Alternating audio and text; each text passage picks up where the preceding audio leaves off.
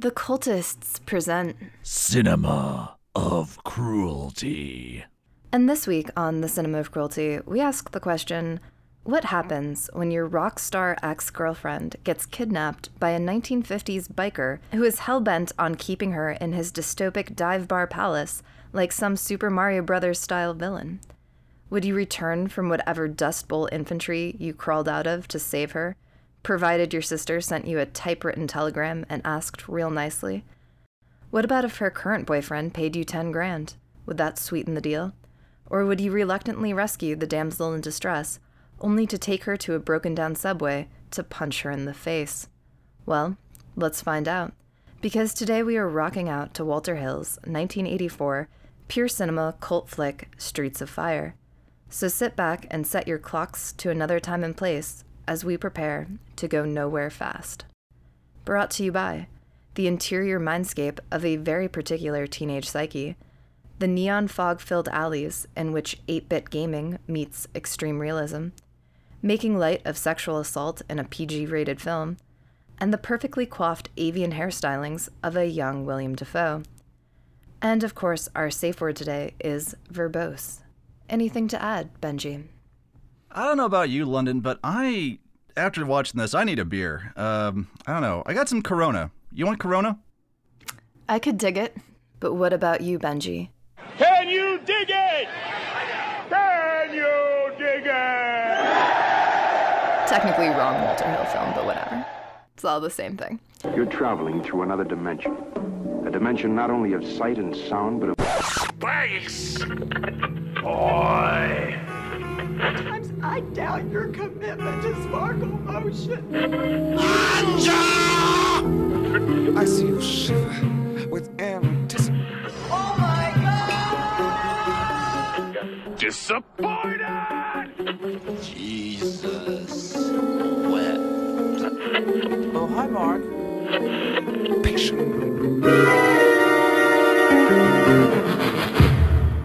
Oh, London, how are you doing over there? Yo, Benji. Not my goddamn what? Uh. Tonight is what it means to be young. Tonight is what it means to be young. Okay. Yes, that's censor. right. And Wait, censor. so where were you going with the Corona thing? I wanted to know if you would like a Corona. I don't know if you Why? enjoy Corona at all. I, I feel like this is a reference to something I'm not quite getting. Is there Corona in this film? No, no. I just figured you've had Corona and did not care for it. Oh, I didn't even make that connection. See, that's how like out of it I am. I am a little sick today. Don't, Uh, don't be so stupid, London. You're not pretty enough to get away with it. I, I am though. I am. but yes, my voice is a little different today. I've been a little sick, so we'll we'll see if the vocal cords hold up. But luckily, I am doing all right now, so we shall power through as true cultists do. Because there was no stopping us on recording a podcast or uh, recording this episode, I should say, on Streets of Fire, 1984 Streets of Fire. Benji, talk to us about Streets of Fire. What is your relationship to this movie? I never saw it when I was younger. I think that this was a cult film that a lot of people saw on TV and videotape, but I never saw it myself, so I had no connection to it prior. And now I have all of the connections to this movie. Yeah, it is one of those movies that did play on late night cable a lot. I think at some point it was picked up by HBO or Cinemax and Showtime, something like that, that did just always run it. And so most of the people I have talked to about this movie feel like they've seen portions of it from late night cable viewings, but they never have necessarily sat down and watched it all the way through until later in their lives. And that's curious because it is a Walter Hill film. It mm-hmm. feels very much like a Walter Hill film, but it is not the most well known per se or well watched of his films. So once again, we're staying on trend with picking the movie of a director that isn't necessarily their most iconic work. I would say it's not a film that Walter Hill is very well known for compared to other films of his, but I would say it's within his style. It it oh, stays Oh, yeah. on style, unlike say a Dangerous Method, or which is very much not Cronenberg style, or Bad Lieutenant Port of Call New Orleans, which was not necessarily Werner Herzog style. you know, as grand as it often is in films. But this, I think, is definitely Walter Hill's style. It's just not the most popular film he made. Yeah, well, the thing with Walter Hill, so Yeah. Walter Hill, we will be talking about throughout this cast, but he is a guy that not enough people outside of the industry talk about. Just not enough people talk about Walter Hill, I find. Because he is a guy that has a style, and he remains consistent with that style throughout the entire of his career. And this is going to be a guy who is both a screenwriter and a director, but mostly a screenwriter, actually. And he's going to write a bunch of screenplays that were well known and well received in the 70s and 80s. So, this is the man who brought us The Getaway, The Thief Who Came to Dinner, Hard Times. The Driver is probably the one that is most heralded in film schools and the general film industry as his best script from a writing perspective. He's going to do The Warriors, which is often the fan favorite of Walter Hill's oeuvre. I really can dig it. It's true. Yes, and yeah, we can all dig The Warriors. And then he's going to do 48 Hours, which is going to be one of his most commercially successful films. We're mm-hmm. going to talk about that one in a little bit. He's going to do Streets of Fire, of course. He's going to do Alien 3. Interestingly enough, one thing I did not know about Walter Hill before I started doing the research for this particular episode is that he actually did co write Alien 1 and then helped brush up Alien 2. He remains uncredited on these films. They're not even on his IMDb, but Huh. he did have a yeah very strong hand in writing the first Alien film. Yeah, I could see that as a polish kind of job, just, you know, spruce up the dialogue a little bit. That's Yeah, very- kind of like how mysteriously Tom Stoppard seems to keep swooping in to brush up scripts that we never knew he touched. So that uh, that's fun and interesting. So he also did Wild Bill, Last Man Standing. Oh, yeah, you and know, so those things. his yeah his work was really prominent in the 70s and the 80s mostly. And he also has a very distinct screenwriting style and we're gonna get into that in a little bit when we start looking at the movie itself here in a 2nd mm-hmm. but one of the things about him and his style is that pretty much everything he does is a western when you boil it right down. Doesn't matter the time and the place. And this is not my observation. This is a general observation, as well as Hill's own observation. Yeah, there are several clues he gives, like when he says, all my films are westerns. That's a hint that all of his films so are westerns. direct quote from Hill, right? Yeah. Every film I've done has been a western, and you're like, all right, go on, and he does, and he Do says that. Wow. the Western is ultimately a stripped down moral universe that is whatever the dramatic problems are beyond the normal avenues of social control and social alleviation of the problem. And I like to do that even within contemporary stories. So he likes these stories of good versus evil, of non moral ambiguity, and these landscapes that just seem to have an indeterminable expanse, I guess, kind of like what most westerns are known for, right? Are their landscapes. And this idea that the landscape just continues on, and yet we're seeing a claustrophobic, in some ways, for the breadth of the landscape, look at a group of people or a situation in a lawless town or lawless area in which good and evil and morality have to become the arbitrators of this space. And that is kind of a Walter Hill movie. Yeah, it's fascinating that we're having a western set in this seemingly endless metropolis that this film seems to take place in. And another thing I learned about Walter Hill that I hadn't known before was that he was apparently a really sickly kid when he was a child Oh. and spent a lot of time in bed reading comics, reading these pulp novels, but also just kind of imagining stuff in his mind, imagining these very boiled down stories. And that his father and his grandfather were I don't know that they were mechanics. I think the way he put it was they were really good with machines and they mm. were really good with their hands and building things. And him as the sickly little kid never was. And he always sort of looked up to the heroics of just those types of people, the blue collar labor workers, as it were, as these kind of backbone heroes of the society that surrounded him that he aspired to be and didn't quite have that access to. And so a lot of the heroes in his movies are going to be these kind of Joe Schmo guys that Yeah. are able to Very much get so. things done. Speaking of the Joe Schmo guys that are able to get things done, Lightning Summary. of Take it. this film. Take us there. Take me through So- it. Let me make me feel this. Yeah. Preface Walter Hill doesn't give a fuck about the plots of his movies, not in the same way as like some of the guys we watch where it's just abstract and there is no plot. This has a plot, but it's not very complicated. No. No.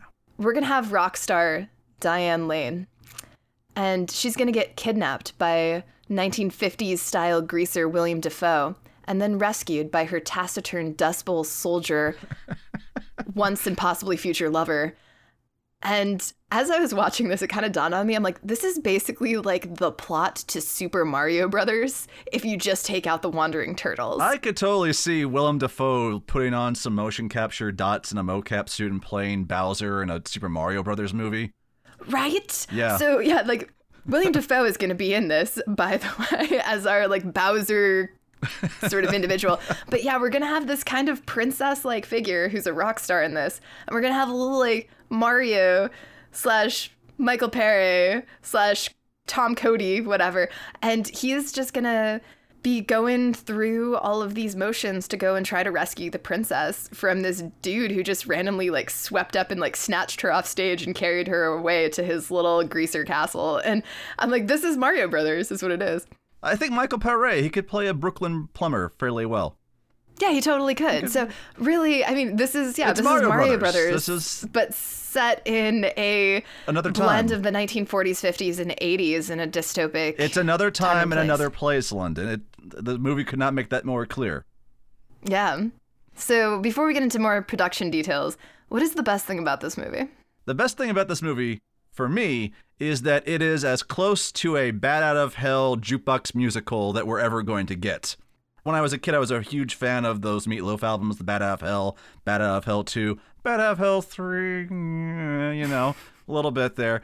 And there was that time period where we're getting a lot of jukebox musical movies, like Across the Universe for the Beatles, Mamma Mia for ABBA, uh, Rock of Love for just general 80s music. And I was always annoyed there could never be a musical like that for Bat Out of Hell, despite the fact that I realized that would have to be a three and a half hour movie because most of the songs on Bat Out of Hell, one and two, are all like eight or nine minutes long or fucking 17 minutes long in the case of everything, uh, or I'll do everything for, I won't, whatever the fucking, I won't do that for love song. I will do anything for love, but I won't do that. Yeah, that. I'll do. Yeah, that one. That's the one. I always forget what he won't do, but it's something. I don't know. I think he says it.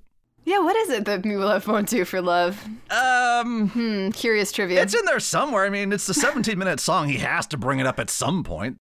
But yeah, there's a lot of musical talent that worked on the music for this. So we get Steinman, we get Iovine, we get Ray Coder, Cotter, the Cooter? double O's. I never know how to quite pronounce Cooter? that, but he's constantly ranked as one of the greatest like guitarists of all time. Has had a really prolific career.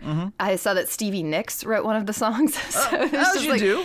There's a whole bunch of musical talent, yeah, that wrote the songs in this. So my best thing Yes. is Your best thing. I mean, the music is great, Mm-hmm. but the thing that even rises above that for me are some of the just technical production details in this film. This film is something that a lot of people use the term pure cinema to describe, and that's another term we'll, we'll break down here in a little bit. But this idea that the technicalities of the film are put right at the foreground. That's, that's what this film concerns itself with. And it is a really good example of the neo way in which we use the term pure cinema. Mm-hmm. And that it's just beautiful. Like the camera work, the cinematography, it just carves out a certain space that is really beautiful and a joy to watch. What is the worst thing? The fact that the movie peaks in the first eight minutes. It does, doesn't it? It is the first eight or nine minutes of this movie is some of the most epic cinema I've ever seen in my life. And it's not like the rest of the movie is bad or anything, but it doesn't come anywhere close to the energy that the first eight minutes of this movie have. you know me, the, the plot is generally the last thing I care about in mm-hmm. a film. And so I'm, I'm a pure cinema kid. But at the same time, the fact that this does still have a plot, right? It's a very straightforward plot. I don't know if that helps or hinders its pure cinemaness because I just I can't care about the plot. This movie doesn't care about the plot. And for some reason, I feel that more than I do with something like Beyond the Black Rainbow that really just doesn't even have a plot, and that's fine because it's so pretty. Yeah. But I don't know if this one quite transcends its pure cinema aesthetic in the way all the way through that something like Black Rainbow does. So there are parts where it does seem to be unnecessary or lag a little bit. So mm-hmm. we can visit those parts. All right. So getting into this film, some other production lead up details that become a little bit important as to why the hell this film was even able to be made in the first place. Because this seems like a crazy film that you have to have a lot of stroke in Hollywood to be able to make something so out there and so artistic as this. There's some people that made this happen, and one of them is going to be Walter Hill, as we mentioned, and Yeah. then the other starts with a little tale where once upon a time in Hollywood in the 1980s, there was a production team duo named Larry Gross and Joel Silver. Mm-hmm. Joel Silver was already a fair veteran in the production world, so I guarantee you, if you've watched 10 movies, you've probably watched at least one Joel You've watched, Silver if you've watched 10 film. movies in your life, you've watched three movies that Joel Silver's produced.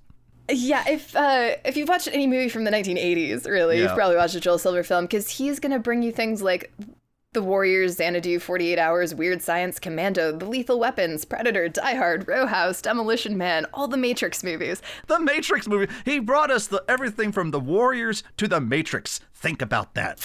Yeah, and this dude has produced so much like kind of big blockbuster stuff in Hollywood that if you watch the film Tropic Thunder, Tom Cruise's character Les Grossman is actually supposed to be a parody of Joel Silver. Yeah, So think Les Grossman, and you've got kind of a, a vague idea of this 1980s uh, production thing. But so these producers, Larry Grossman and Joel Silver, and then also Walter Hill, had worked on a movie two years prior to Streets of Fire called 48 Hours. Now, Benji, what is 48 Hours? 48 Hours is a film that does not age well at all. I had never seen 48 Hours, so I gave that a watch, and it's considered one of the very first buddy cop films. What's fascinating about watching it is that it's not a buddy cop film because Eddie Murphy is not a cop. Nick Nolte is a cop, and when one of his buddies dies, who's played by Jonathan Banks, uh, is shot at the beginning of the movie, he has to find someone who knows the guy that shot his partner or shot his fellow cop, and one of them is a convict played by Eddie Murphy, and he, Nick Nolte wants him to help out on the case. And so Eddie Murphy is let out of prison for 48 hours to help him work on the case. So 48 Hours did really well. Yeah, it made $78 million on a $12 million budget. And when that happens in Hollywood, the people in charge of making movies say, okay, you made a lot of money with this movie, so make something else because we don't know what makes movies make money, so make another one. And Walter yeah, Hill you did. can do whatever you want. Yeah.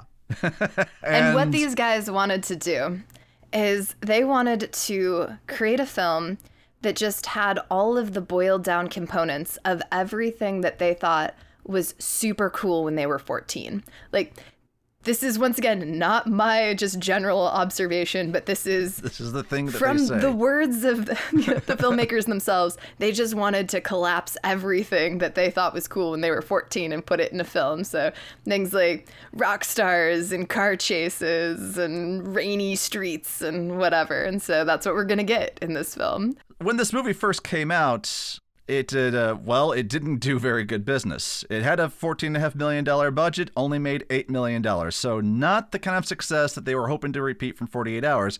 And reviews for it were not very good. There's a review from Janet Maslin of the New York Times where she, where she says the movie is misogynistic, but then she also says there aren't any great performances, but at least there are some good faces. Like, oh, okay, well, it's misogynistic, but, you know, at least But at superficially least it's the people are hot. yeah, at least people are hot. There were people, uh, Gary Arnold, of the Washington Post, he thought the movie didn't deliver on its premise, and he didn't like how tame Walter Hill was being compared to the Warriors, which, yeah, fair enough. This was a PG film, though PG, we'll get into it later on, meant something a little different in the early 80s. However, despite these critics hating it, there was there was a critic, a champ of critics Our boy, Yeah. Roger Ebert. That's right. Roger Ebert. He's like, this movie's amazing. The art makes up for any shortcomings. The plot, the style is fantastic. Studebaker's fucking rule. Seriously, They Ebert, do. Ebert loves. Roger Ebert, they do. He loves. He loves Studebakers. Uh, can't blame him. I will be talking about Studebakers later. Don't you worry. Don't you worry. So, so now let's talk about this movie that Roger Ebert was the true lone hero on on Champion. As per usual. Uh, Roger Ebert. I love Roger Ebert. It's time to start the music because this is a rock and roll fable. Yeah. Oh yeah, did we mention it's a musical? It's it, a- it actually isn't though. It just has a lot of music in it. From another time and another place. And we know that because that's the title card we get as it opens. It lets us know that we're in another time and another place. What that time and place is, it doesn't matter. And why it doesn't matter is because one, it's clearly both sound stages and Chicago. and in this place, I guess it's called Richmond, mm-hmm. but we, we don't really get that really f- displayed prominently anywhere. This idea that this place is called Richmond, we pick it up from a couple places, but we it's get not that important. the neighborhood is called Richmond. There's another neighborhood called the Battery, but they never say like, "Oh, here we are in Richmond in South Chicago or Mm-hmm. in you know in Jersey City." And the time is going to be a really fascinating, great blend of stuff. We're going to have things that are distinctly 1980s when this film was actually made and came out. Sure. We're going to have those neon lights. We're going to have some costuming that's clearly 1980s and some musical influences that are clearly 1980s. And then we are going to get a lot of the 1950s. So we're going to get even more costumes from the 1950s. All of the cars are from the 50s. And then we're also going to get a very strong 1940s component. So the soldiers that show up are going to be dressed like these weird Dust Bowl era blend of mostly World War II era street attire, but then there's going to be a little bit of like Dust Bowl stuff coming in. So we're getting a little bit of the 1930s. They're going to have typewriters. So it's like this whole strange blend of different time periods. And that creates something very, very cool in this film.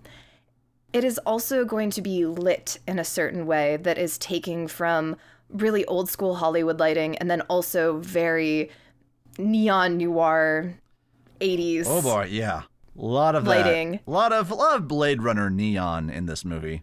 A lot of wet streets and neon lights. Oh god, those wet streets. Streets of fire, no, streets of water. I'm so weak for wet streets. But this aesthetic is going to be something that Walter Hill is really known for in terms of the things that he likes to do in his films. It is going to be so well known that back in his heyday, there was actually a term that I think Walter Hill himself was the one to coin. I, it was hard for me to find the exact source if Walter Hill came up with the term first or if critics of Walter Hill came up with the term and then Walter Hill embraced it because Walter Hill in interviews talked about it like it was his term, but then critics also utilized this term too in talking about his films. And this term is extreme realism.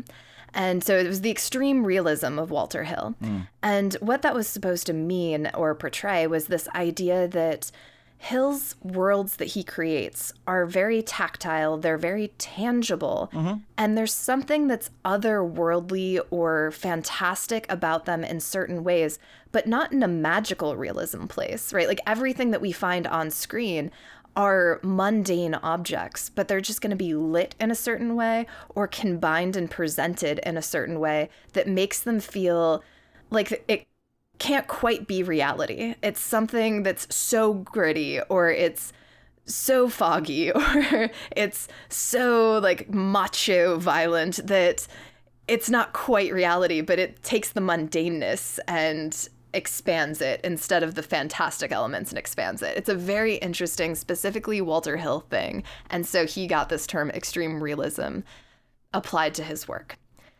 The other thing that he gets applied to his work is this idea of haiku script writing. Hmm. His scripts are, in a way, unlike his spaces. So his spaces always have just like tons of stuff in them. Like there's just so much texture. Mm-hmm. His scripts, however, when you read a Walter Hill script, most people who read a lot of scripts in general, you can identify a Walter Hill script without even having to pick it up. If you can look at it from a distance and just see it on the page, you can generally be like, I bet that's going to be a Walter Hill script. And that's because the formatting of his scripts are nuts. There is so much space on the page with Walter Hill. Ah, Okay.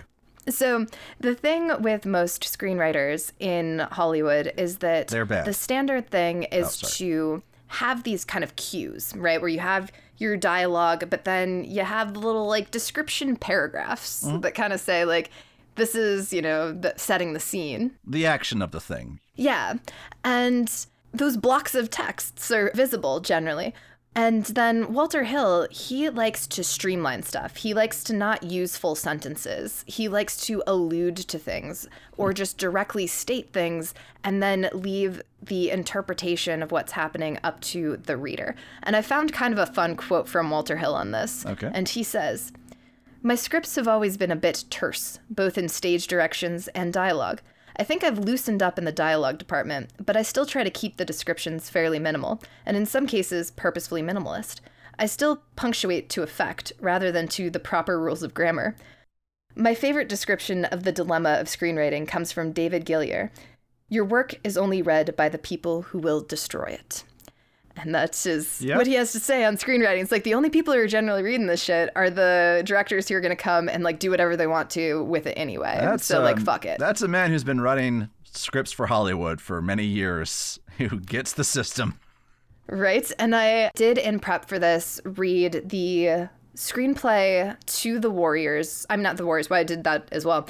I did find the treatment script to Streets of Fire, Oh, okay. but cool. it is not the one that they ended up fully using because there's things that were taken out in the final film. So Oh. we'll look at that throughout.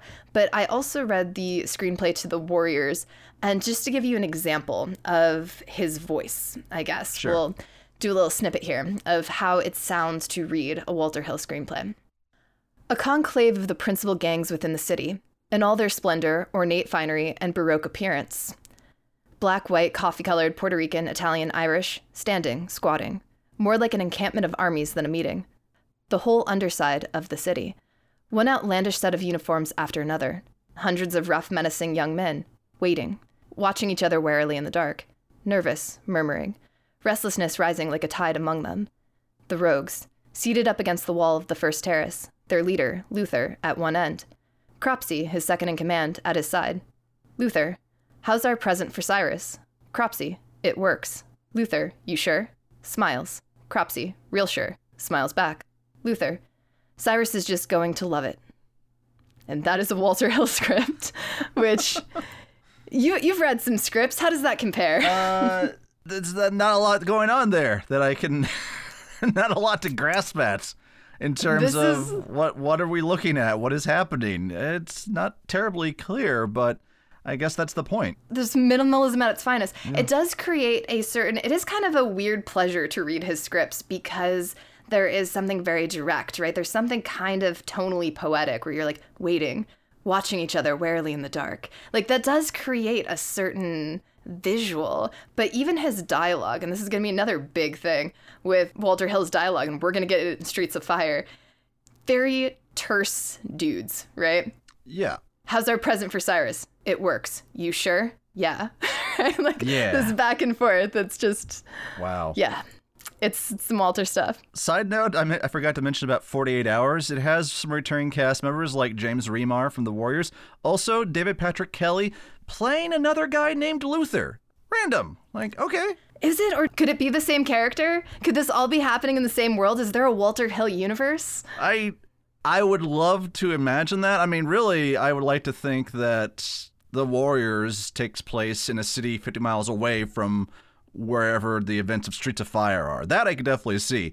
I cannot see a shared universe of The Warriors and 48 Hours. That just that doesn't work. I'm sure there's one way to like make it work somehow. Because I did notice that the gang in Streets of Fire are going to be called the Bombers. And in the list in the screenplay of the different gangs that are present in the Warriors, the Bombers are one of the gangs. Yeah. They're from Fifth Street. See, that's so- why, yeah, Streets of Fire, The Warriors, definitely a shared universe. I can see that happening. Yeah. Especially when we open on this movie. And this movie, it's going to open. And I'm not entirely sure we're not in the Warriors because it is a street, a glistening, wet street with this rainbow of neon lights shining off of the wet before it pans up. And I'm like, yes. And it's we're cutting around very quickly in this opening too. People heading into the place. The cops are watching it. We get some shots of a character who will be called Riva getting ready, played by Deborah Van Valkenburg from The Warriors, and just it's always a delight to see her on screen. She's getting ready to go, and a concert is getting ready to start up, and the music is already playing presumably from this rock concert, and people are already starting to clap in time to the music, and like the energy of this thing is just it's starting to pick up really, really fast. It's fascinating how quickly this movie wants to get you going. Yeah, and the song is great that Yeah. is filtering in here. So we've got a lot of just energy happening.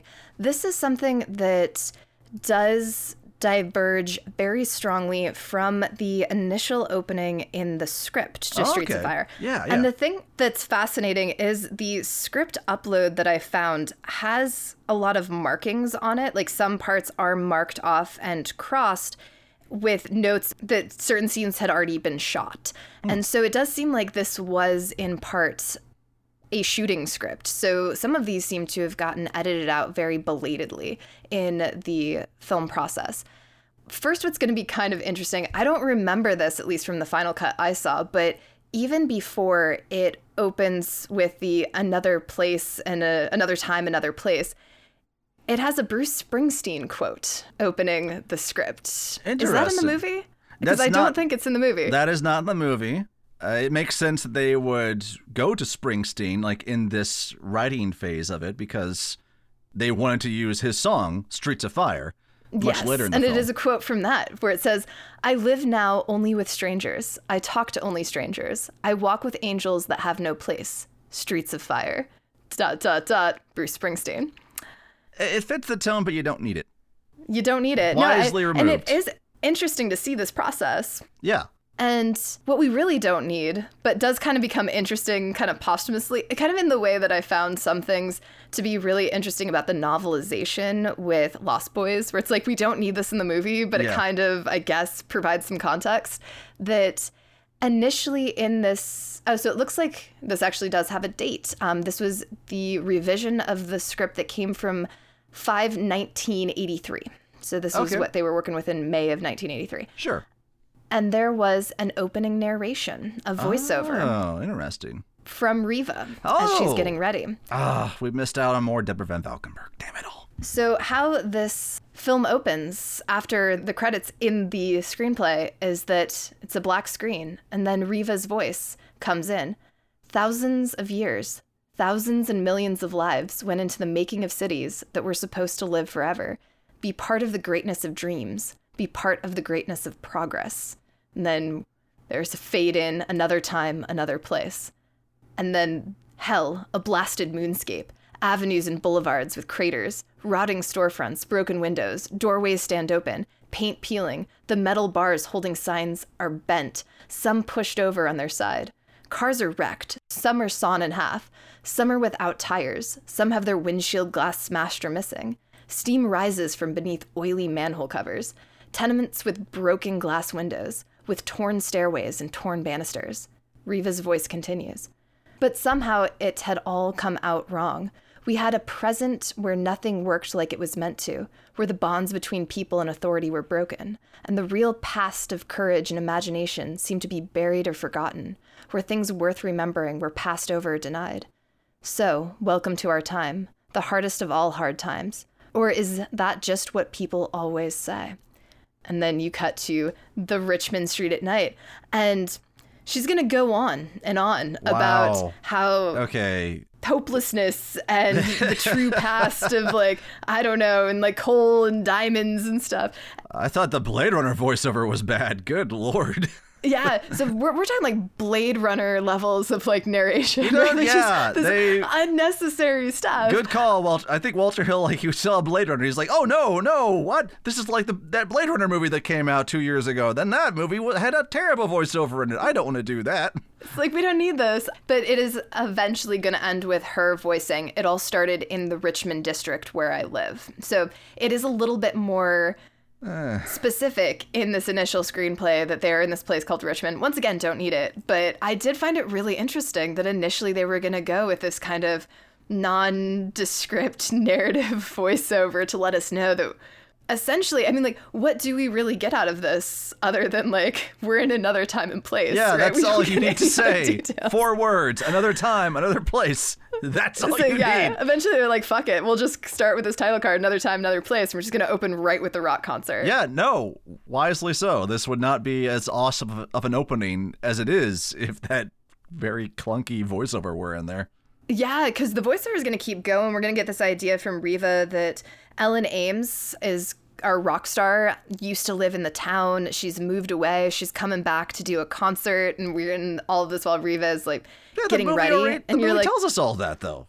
That yeah, we're like, but I mean, just go to the rock concert, right? And that's Yeah. what this movie does. So the movie we actually get is just we open on these gorgeous streets that Mm-hmm. are a little bit dystopic in nature, but there's this carved space within this larger city or district that seems to be a little bit more lively. And we know it's more lively because it has more neon lights. yeah, And so many. there are people lights. going to a rock concert. Yes. Ellen Ames and the Attackers? Is and the attackers, yes. Ellen Ames in concert with the attackers, I think is the way that it goes there. But yeah, that's what's so fascinating to hear uh, that voiceover because one of the things I love about this is that it front loads so much information really quickly and just gives you what you need.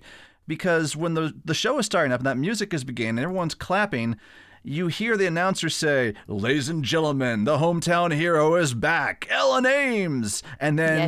Rick Moranis comes out as playing Billy Fish, just saying, uh, well, someone says to him, like, yeah, big crowd out there tonight, Billy. Yeah, big crowd. Not one of them's got a pot to piss in. Can't believe I got talked into this charity show. So right away, you get the idea of, like, what kind of guy Billy Fish, as played by Rick Moranis, is. He's a kind of an asshole, doesn't want to be there, doesn't want Ellen to be there. And we have to, like, say, Rick Moranis, I fucking love him in this movie. Yeah. And a lot of the reviews I looked at about this film that a mo- a lot of them were looking back on it made the strange statement that Rick Moranis was cast against type, not realizing this was Rick Moranis' second film. He didn't really have a type yet. So Yeah, how fun is it though to watch Rick Moranis just being an asshole? it's super it- fun. If you're not familiar with SCTV, yeah, it's crazy. If you ever saw that Second City Television, which was kind of a type of it was like Saturday Night Live out of Toronto. And Rick Moranis, he played all sorts of characters on that show. One of them was actually a weird parody of Joel Silver. So it's kind of fitting that he's in this film. I bet Joel Silver had to love that. But he he often played assholes on that show too. And he plays a great asshole in this film. And it's funny to me that this came out the same year as Ghostbusters and had Ghostbusters been the flop and this the hit, I think Rick Moranis, he would have been playing very different characters throughout his career as opposed to like the weird schlubby nerd that he kind of always became cast on. That's fair. We had a family friend when I was growing up, random aside, Yeah. who looked almost exactly like Rick Moranis in my mind. and I could never tell him apart when I was like really little. I always mm-hmm. thought that I was watching this family friend in this like Ghostbusters movie, and it, it was very confusing. But yeah, Michael Weisbach, he's a great guy. Well, the band is starting up, the music is getting going, and now Ellen Aim runs out, played by Diane Lane, and begins to sing a song. And Diane Lane in this movie is lip syncing, and she does a really good job of it. And she had experience lip syncing because I think two years prior to this, she had done a movie called The Ladies and Gentlemen, The Fabulous Stains, where she played an 80s rock star. Diane Lane apparently she plays singers a whole lot. As far as I can tell, has only actually sung in a movie one time on a Francis Ford Coppola movie called The Cotton Club that came out the same year as this. And I actually looked into what the synced voice sounds like and what Diane Lane's actual voice sounds like. So here's a like a quick bit of this song. Oh, cool. Okay.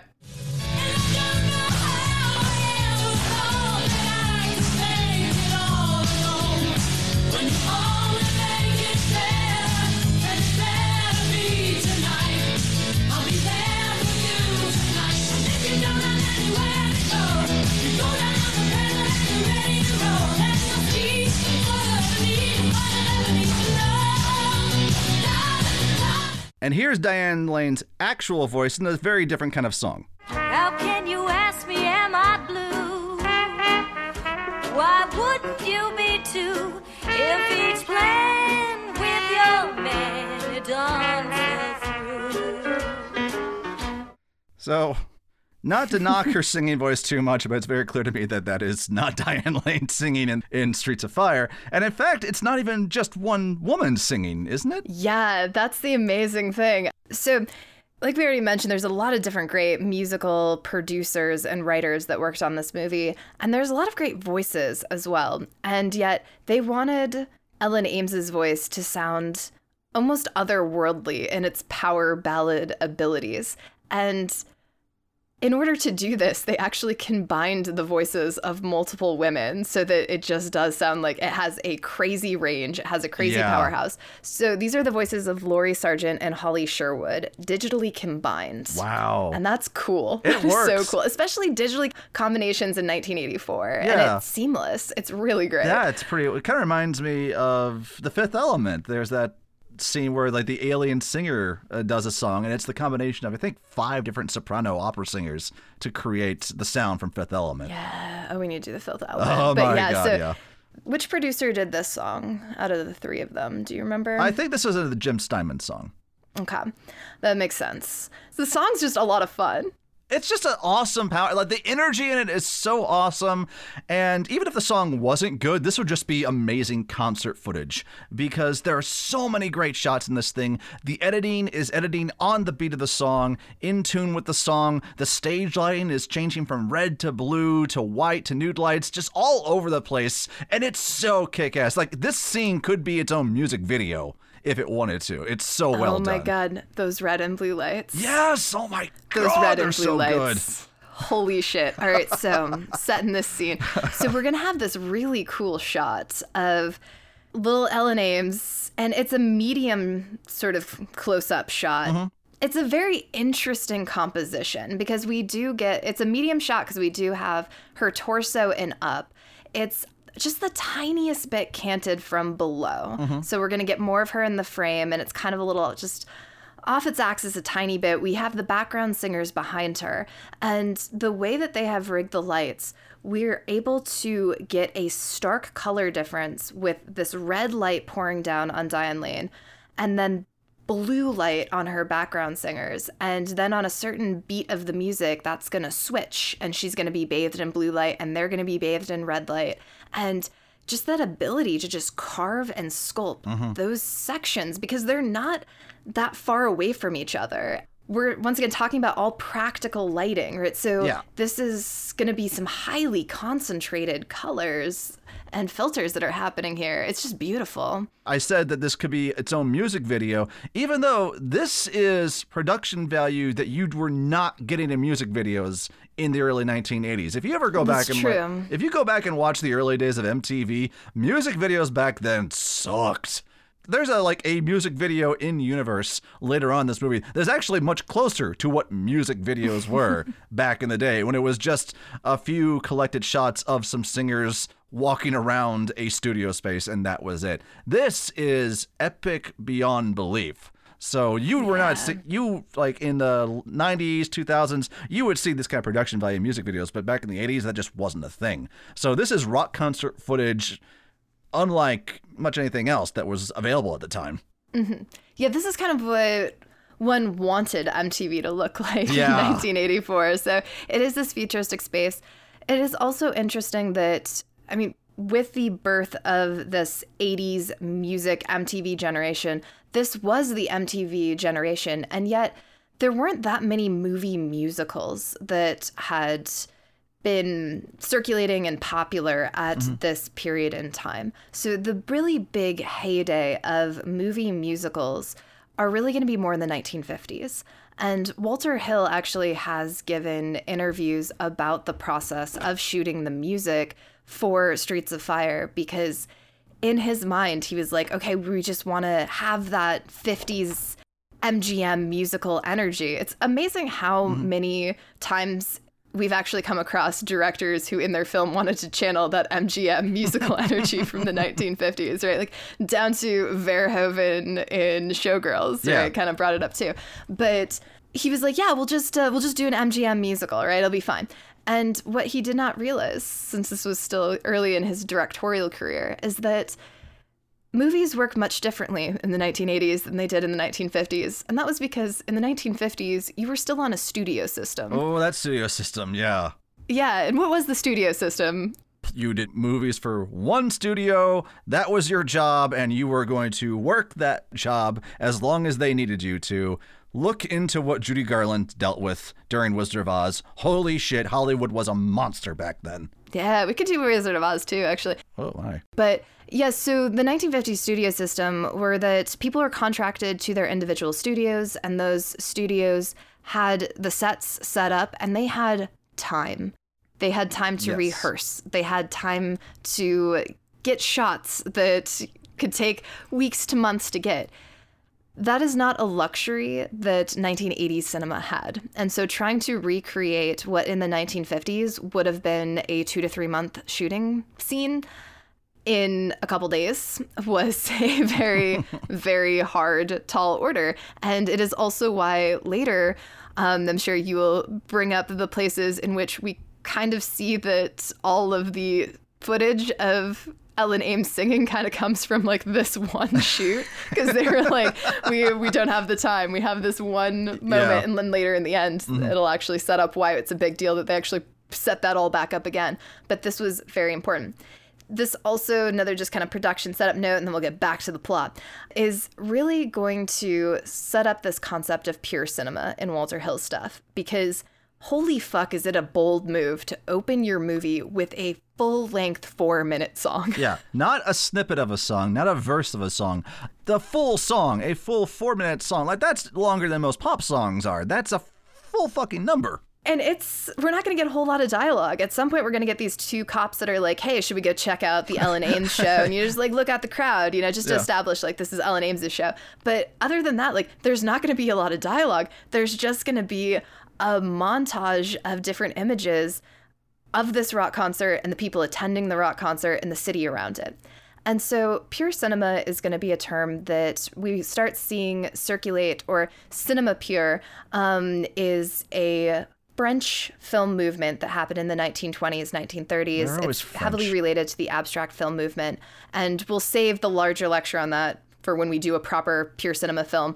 But the ideology there was this idea that cinema is its own medium, mm-hmm. that it can do stuff that other mediums can't. Like it's not an oil painting, it's not a book, right? It is a camera that has captured moving images and editing and tempo. And so the drive of pure cinema was to use the technicalities of filmmaking to create the story. And so these are kind of non narrative films almost. In the old school purist definition of the form, some of them don't even have characters, they don't have stories at all. That term has become a little bit looser now to just sort of indicate films in which the joy of them, the efforts of them are on just forcing a story or narrative through the carved out space, through the shot dynamics and the editing and the rhythm and the tempo. And we see that with this four minute setup here, right? There's no dialogue. It is all just pure cinema that's happening to try to carve out the space we're now inhabiting. a great example of something that cinema can do that a stage musical cannot. While this amazing song is happening, we cross cut it or intercut it with the arrival of a biker gang, cutting back and forth between them, and their arrival is cut to the beat of the song. So, yeah, Yeah. you're not going to get that in a stage musical, and you're not going to get that typically in television either. Well, nowadays, maybe, but. But that's something only cinema can do. So yeah, so we've got these biker gangs. They're cutting back and forth. The shadow is going to fall over the crowd, Yes. and that shadow, inside that shadow, who's inside that shadow? is babyface Willem Dafoe looking like a fucking ghoul. Yeah, he also has this great hairstyle oh, happening, God, but yeah. it's kind of like a greaser comb over, except for it's coming up from both sides, Uh-huh. so that it falls into a center point on his forehead. Because This guy's name, his name is Raven, and his hair needs to reflect that. Uh huh. Choices. Choices were Oh. made, and they're great. Not as much of the hair choices, really just Dafoe's hair, but then the costuming that's going to happen throughout the rest of this. We Holy love shit. our ravens here. You know, what can we say? So yeah, Raven just embodying, Yeah. and he sees little Diane Lane. He's like, you know what? I want that woman, because I am like Bowser, and that is Princess Peach in this gorgeous red dress instead of pink. Yeah. and I'm gonna go snatch her. Though Ellen Aim has about as much agency as Princess Peach does, so I think it all kind of works out. Again, the references to Mario Brothers. It's they cannot be ignored. And as the song ends with Ellen Aim saying Godspeed, Godspeed over and over again, song ends and Willem Dafoe just shouts out like no! And everyone runs up on stage. He runs up grabs Ellen Aim and Bill Paxton hops up on stage. And Bill pa- like the hair in this movie is all fantastic because he has this glorious pompadour haircut. And he tries to help but he's punched by someone. Yes, he is. he's punched by someone that we saw in our very first episode We've seen before, Mr. Mr. Lee Ving Lee who played Mr. Body. Yeah, the actor whose name is a pun played the character whose name was a pun in Clue. Also frontman for the band Fear. Yes, frontman for the band Fear. In terms of his acting roles, this is definitely the more believable of his acting roles between this and Clue. He's much more believable as a violent biker thug in this movie than he was as a swab extortionist in Clue. The fun thing is, like, 'cause we mentioned, I think, a couple episodes ago that we were like, hey, Michael Fassbender's back. And he certainly wasn't the first or only person that has had repeat occurrences on this cast, because, like, William Dafoe's been on it. A few times, And- yeah. Brad Dourif has, like, come up, I don't even know how many times. but out of all of the people to make repeats, I was not expecting Lee Ving to be the one that, like, I was like, oh my God, Lee Ving is back. Anyway, so yeah, Lee Ving punches Bill Paxton in the face. So Bill Paxton's also in this movie. This movie is constantly like just being like, wait, Rick Moranis? Like, wait, Bill? Paxton? Huh? Lee Ving? Like, what are you doing here? So Yes. I did not have that experience with Diane Lane because I did not recognize Diane Lane until I don't know. No, until I actually like looked up this movie because I was like, who is this woman? Because she is gorgeous. Oh and I was like, holy God, shit, she's that's what Diane Lane looked like when she was this film. 18. Like, Yeah. Jesus. That blows my mind that Diane Lane was just 18 years old for this film. That's yeah, she's nuts. otherworld gorgeous Oh in this. Like it's God. incredible. But yeah, lots of people. And And there's then some chaos. Chaos. Chaos happens. People go running, and you know when I think of movies that have scenes where people have to run around a whole lot, I want to hope that it's a coordinated effort, that safety measures are being taken. Was that the case here? It was actually. Oh, this is one of the more choreographed chaos crowd scenes that there are in movies. And that's because David Sasno is going to be the assistant director, the first AD on this film, and he was put in charge of all the extras. And I actually watched a bunch of interviews with this dude talking about his extras crowd control. And he mentioned in that interview that he has never once worked with a director who wanted to concern himself with background stuff. and I can actually back him up on this. Yeah. I have never had to be in charge of extras myself, but I have witnessed from my practical effects sidelines the AD have to step in and generally sort of try to choreograph the zombies um, or, you know, like whatever on a film. And so his process, I guess, for choreographing the scene is that the space that they were in had seven exits originally, and they reduced them to three. And then he had certain groups that he told, like, okay, now you're gonna rush to the exits. You know, you rushed exit one, you rushed exit two. Like everybody had a little card of what exit they were rushing to. And then the key to really creating a chaos riot scene is that you have at least one group that is just told to run back and forth.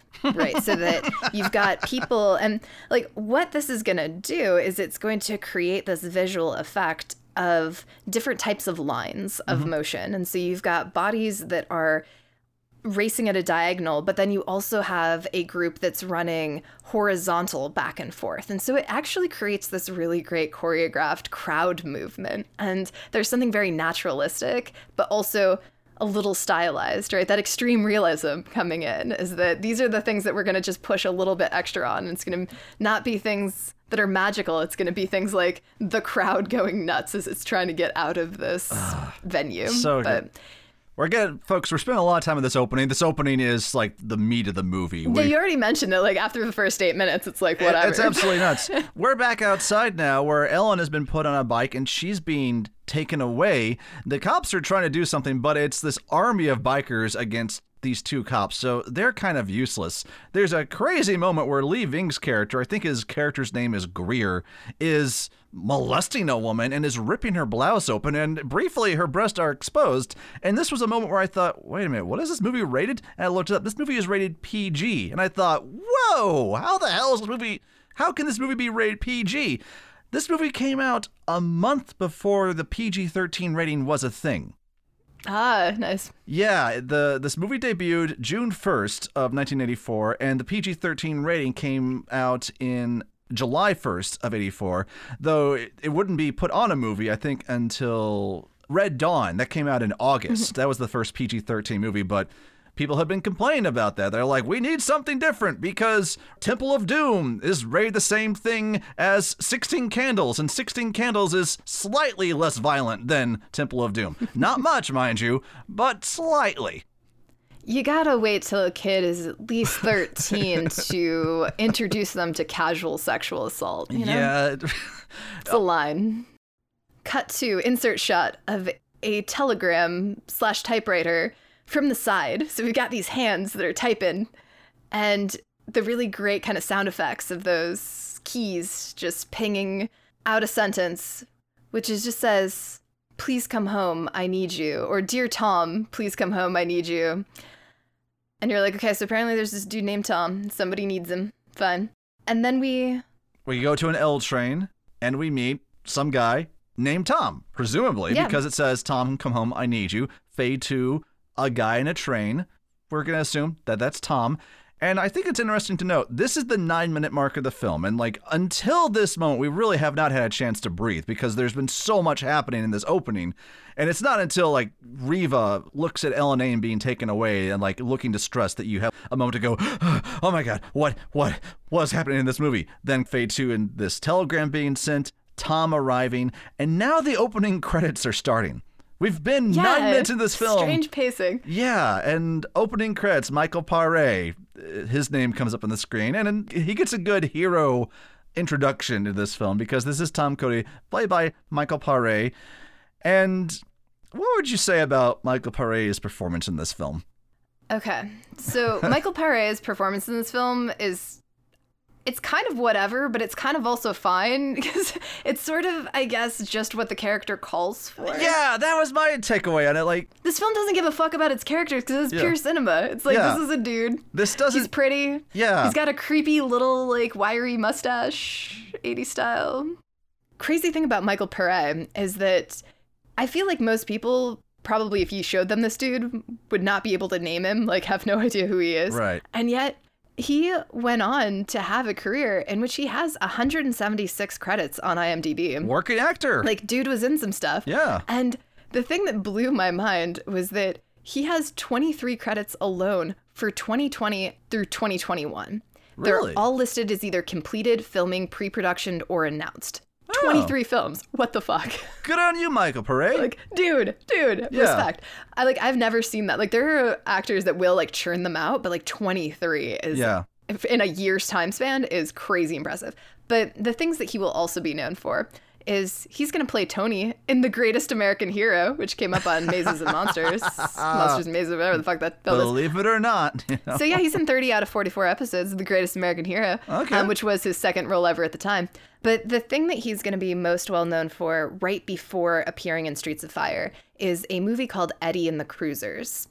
And he is going to play a rock star, Eddie, oh. in Eddie and the Cruisers. And Oh. All so for him to then show up in this rock and roll fable was very appropriate and probably what got him the role in this.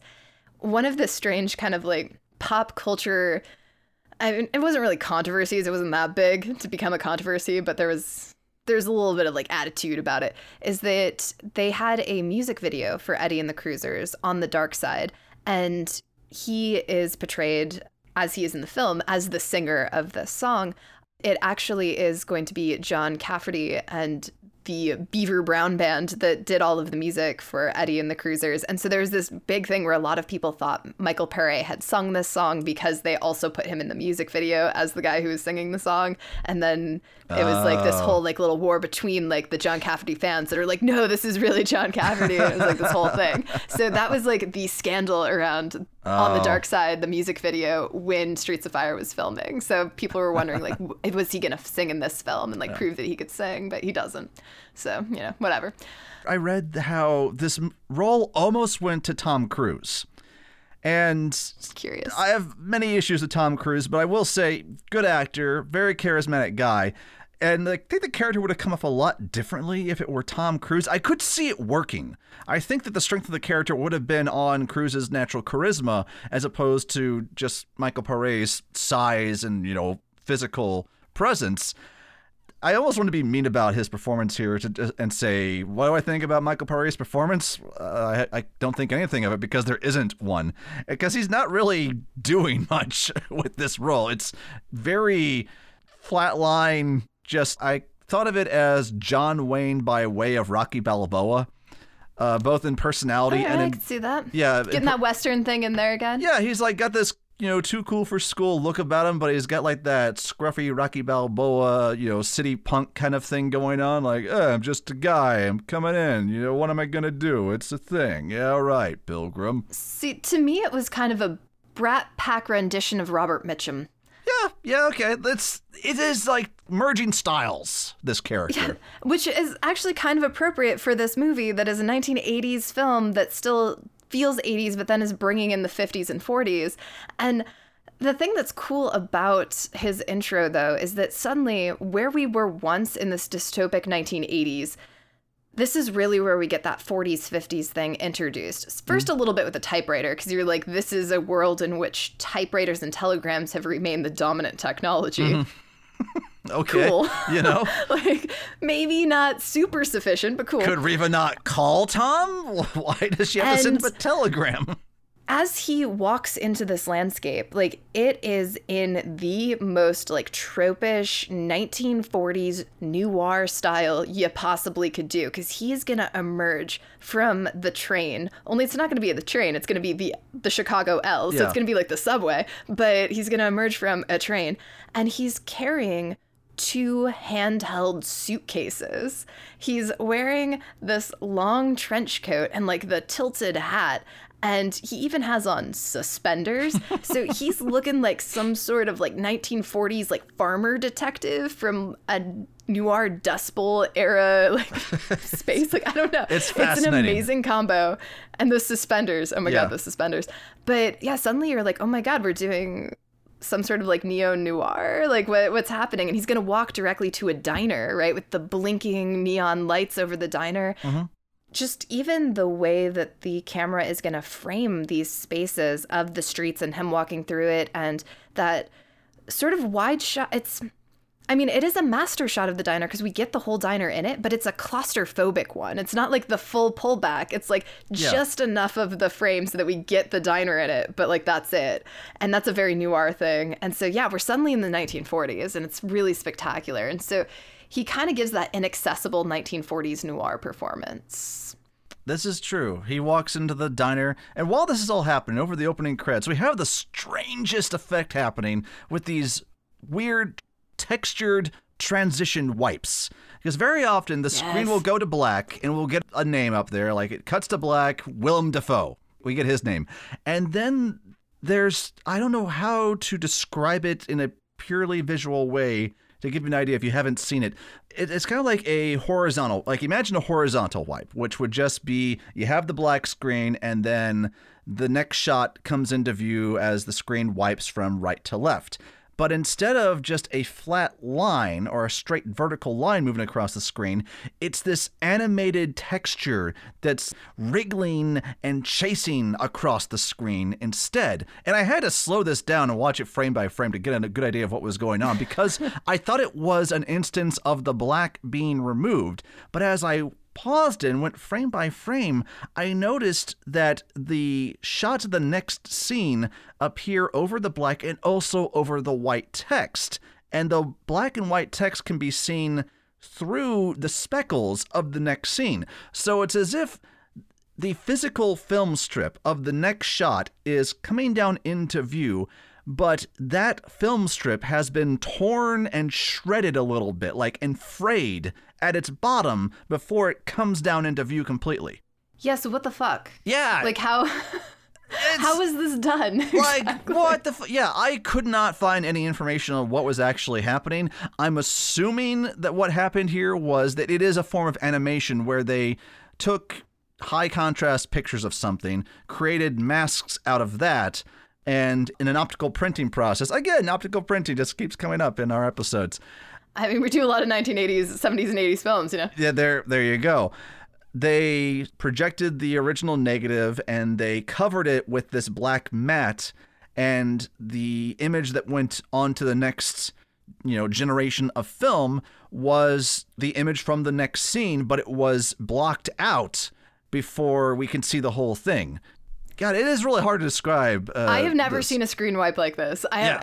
To me, it evoked the idea of just like Jaws, like the little shark, Yeah, just like eating its way it's across weird, the sharp frayed things happening across the film And so this is another, yeah, it's another pure cinema moment coming in, right? Because technically, the story's going on, the action is happening, and I am so excited by these screen wipes. Like I'm just waiting for the next screen wipe to come, and I'm like, holy shit, what is happening with these screen wipes? Yeah, And yeah. I don't know, but I really hope they continue throughout the entire film. Like I am in this for these screen wipes, and that's pretty incredible. Cody walks into the diner, orders up some coffee, black, and Riva, who we met earlier, is serving up coffee. And an element that the film takes a long time to explain is that Riva and Cody are brother and sister. Yeah, did not get that initially. Holy No, shit. no. And they when they first see each other, they look at each other and they smile and they nod and they're happy to see each other. And presumably Riva sent the telegram that said, Tom, come home. I need you. So you have a movie where one character is saying to another, I need you. They're both played by really beautiful people. You uh, want to know, are they fucking? Are these two characters fucking? What is going on with these two people?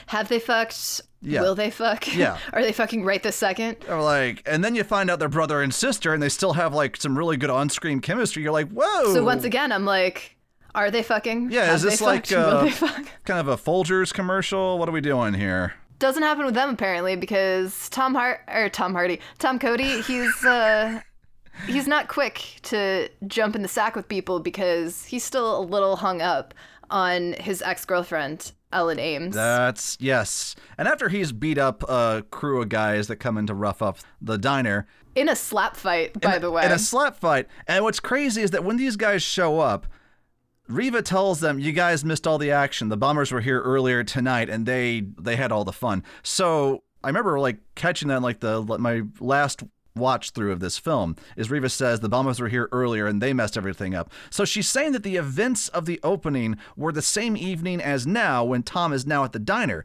So that means that Riva sent the telegram, Tom got the telegram, and came back to town all in the span of the same few hours of this night. yeah. Oh, I don't know. Like, I guess telegrams were like instant messaging back then. You just immediately Yeah, got it. You're I mean, like you go over radio waves, right? And then like So maybe, yeah, this is prophesizing the idea of like instant messaging and text. really is a movie of the future. Who knows? Yes, but there is a slap fight with this really second-rate gang. They're like the orphans from the Warriors. These guys, they suck. Tom just like makes fools out of all of them, slaps them around, is able to just take a butterfly knife away from this guy without any problem, breaks some windows. They leave their car. Tom takes the car. They go riding around, joyriding, and some cops pull over Tom and Riva. And in a weird moment, that I'm like, yeah, this is like one of those moments where I'll believe the impossible, but I won't believe the improbable. Cops pull over Tom and they say, license and registrations.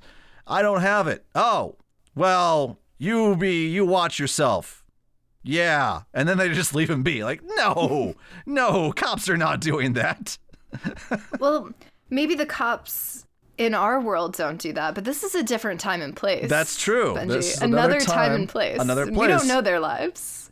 This is a lawless Western landscape, Yeah. and sometimes you just don't have your paperwork, you know?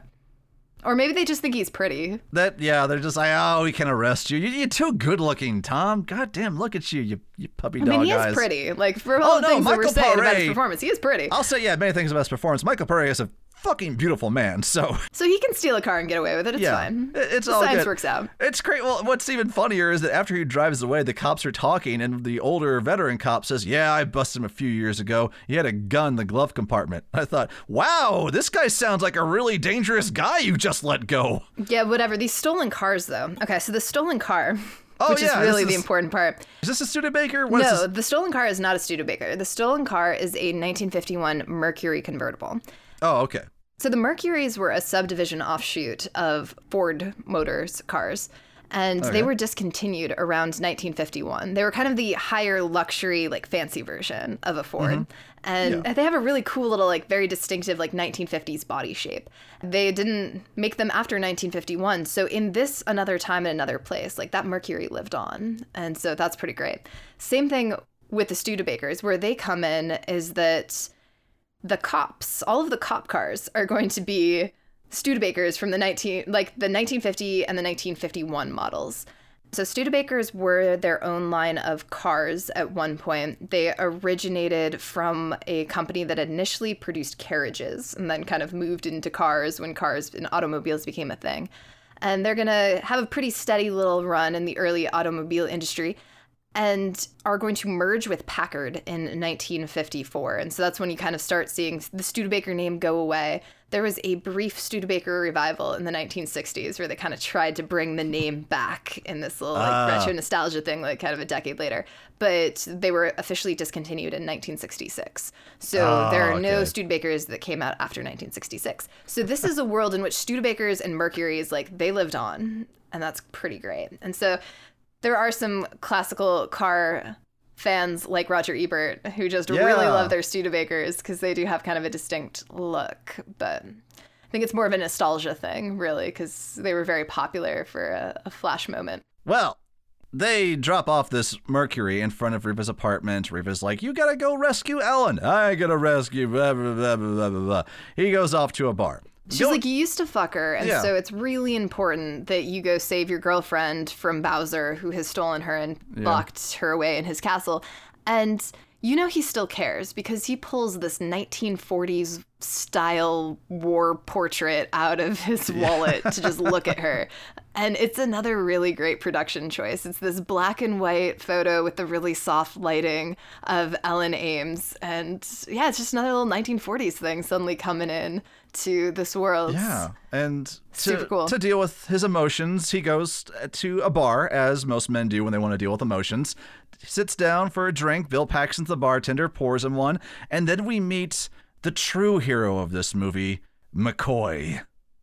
Yeah. McCoy. McCoy? McCoy is so badass. McCoy is this other. She's this woman who's you know with like this weird scrappy blonde hair, and Bill Paxton's character is like, "Hey, I don't care for you anymore. You need to pay up." What's he says? You need to pay up, and she reaches into her pocket and like just plops some coins. The, the coins clink on the counter, and I thought, okay, this is definitely another time in another place because you would never be able to pay for a large bar tab with just coins. Maybe another time in another place means Toronto, and she's just got a, a bunch of like you know one loony and two loony coins in her pocket, and Toonies. yeah, the, t- the loonies and and the, the loonies and the toonies, yeah, plunks those down. Canada's coins are awesome, by the way. We need to like copy what Canada does with their money. They're they're badass.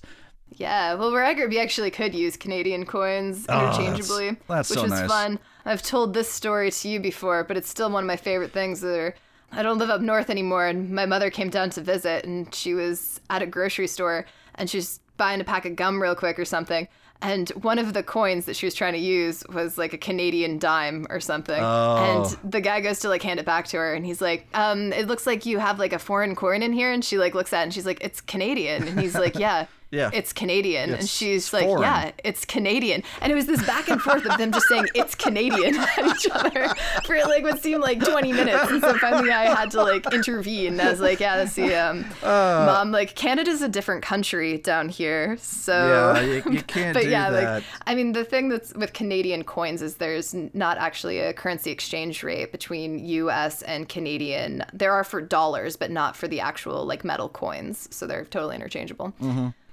But apparently not everywhere. I, not I guess not. Well, after McCoy drops a bunch of loonies and toonies, we'll assume, on the counter, Bill Paxton then just says, All right, you're paid up, but now I don't like your face, so you gotta go. And McCoy just punches him right in the face, knocks him down, jumps over the bar, looks over at Cody, just says, Yeah, what do you want? "Uh, I like tequila. Okay, great. Just takes a bottle of tequila from the bar and they head out. What I love about this character is that apparently McCoy was written as a man, was like a, an older, mm-hmm. like kind of fat soldier who just needed a good break or like wasn't a bad time. And then Amy Madigan was auditioning for the movie and apparently auditioned for the role of Reva, but then read the role of McCoy and she's like, no, no, you guys got to make this a woman and I got to play her. And I guess Walter Hill just is like, oh, strong flex. You got it. All right, cool. Yeah, it is a really great choice. I imagine that they rewrote a little bit of the character because if this role was originally a man and the script changed at did not change at all, it really makes it weird when Tom is flirting with her later on or Not sort of necessarily. Well, I guess it would for 1984, but like, Yeah. yeah. I mean, anybody who comes and is like, hey, because they're gonna interact at some point. She's like, I need a place to sleep, and he's Mm-hmm. Yeah. like, fine, but we ain't fucking. She's like, that's fine. I don't want to fuck you either. And that can be an exchange between any two human beings that don't want to fuck each other because it's always possibly on the table.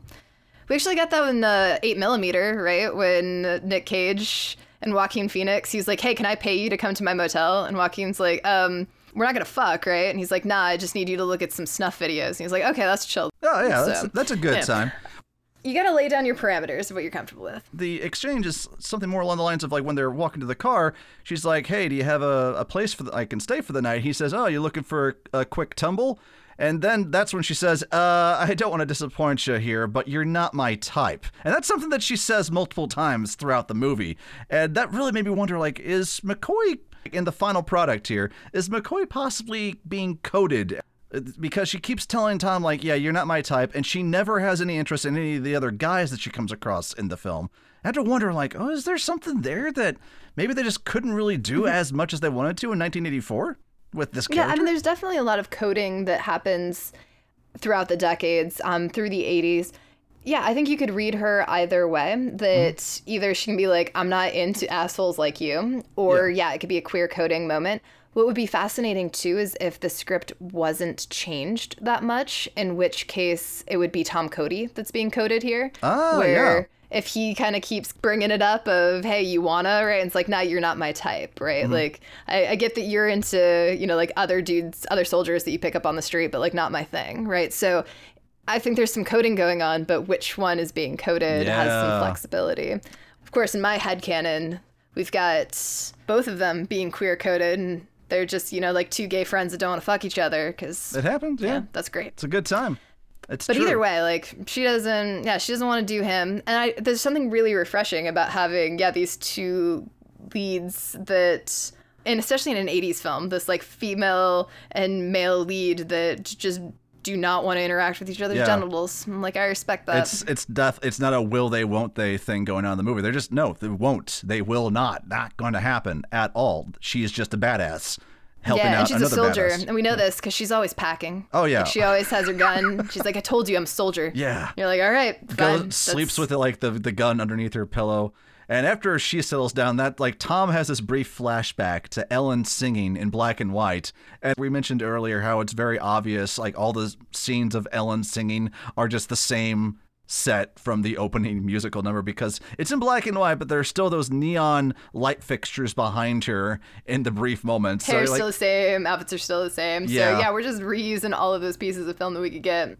Sister comes in and is like, "Hey, you let this chick sleep on my couch." He's like, "Yeah." Give her some coffee. Also, yeah, I'll rescue Ellen. Uh, I'm gonna do it for money though, so we gotta set that up. And so the next day, he heads over to the diner to meet Billy Fish, And Billy Fish is like, come on. dude." I love all of Rick Moranis' lines from this movie are either I'm an asshole or I want to be making money or something along those lines. Because Yeah. Cody walks into the diner where Billy Fish is having some coffee and he says, Hey, you there, you Billy Fish? Yeah, I'm Billy Fish. Talk fast. My time is valuable.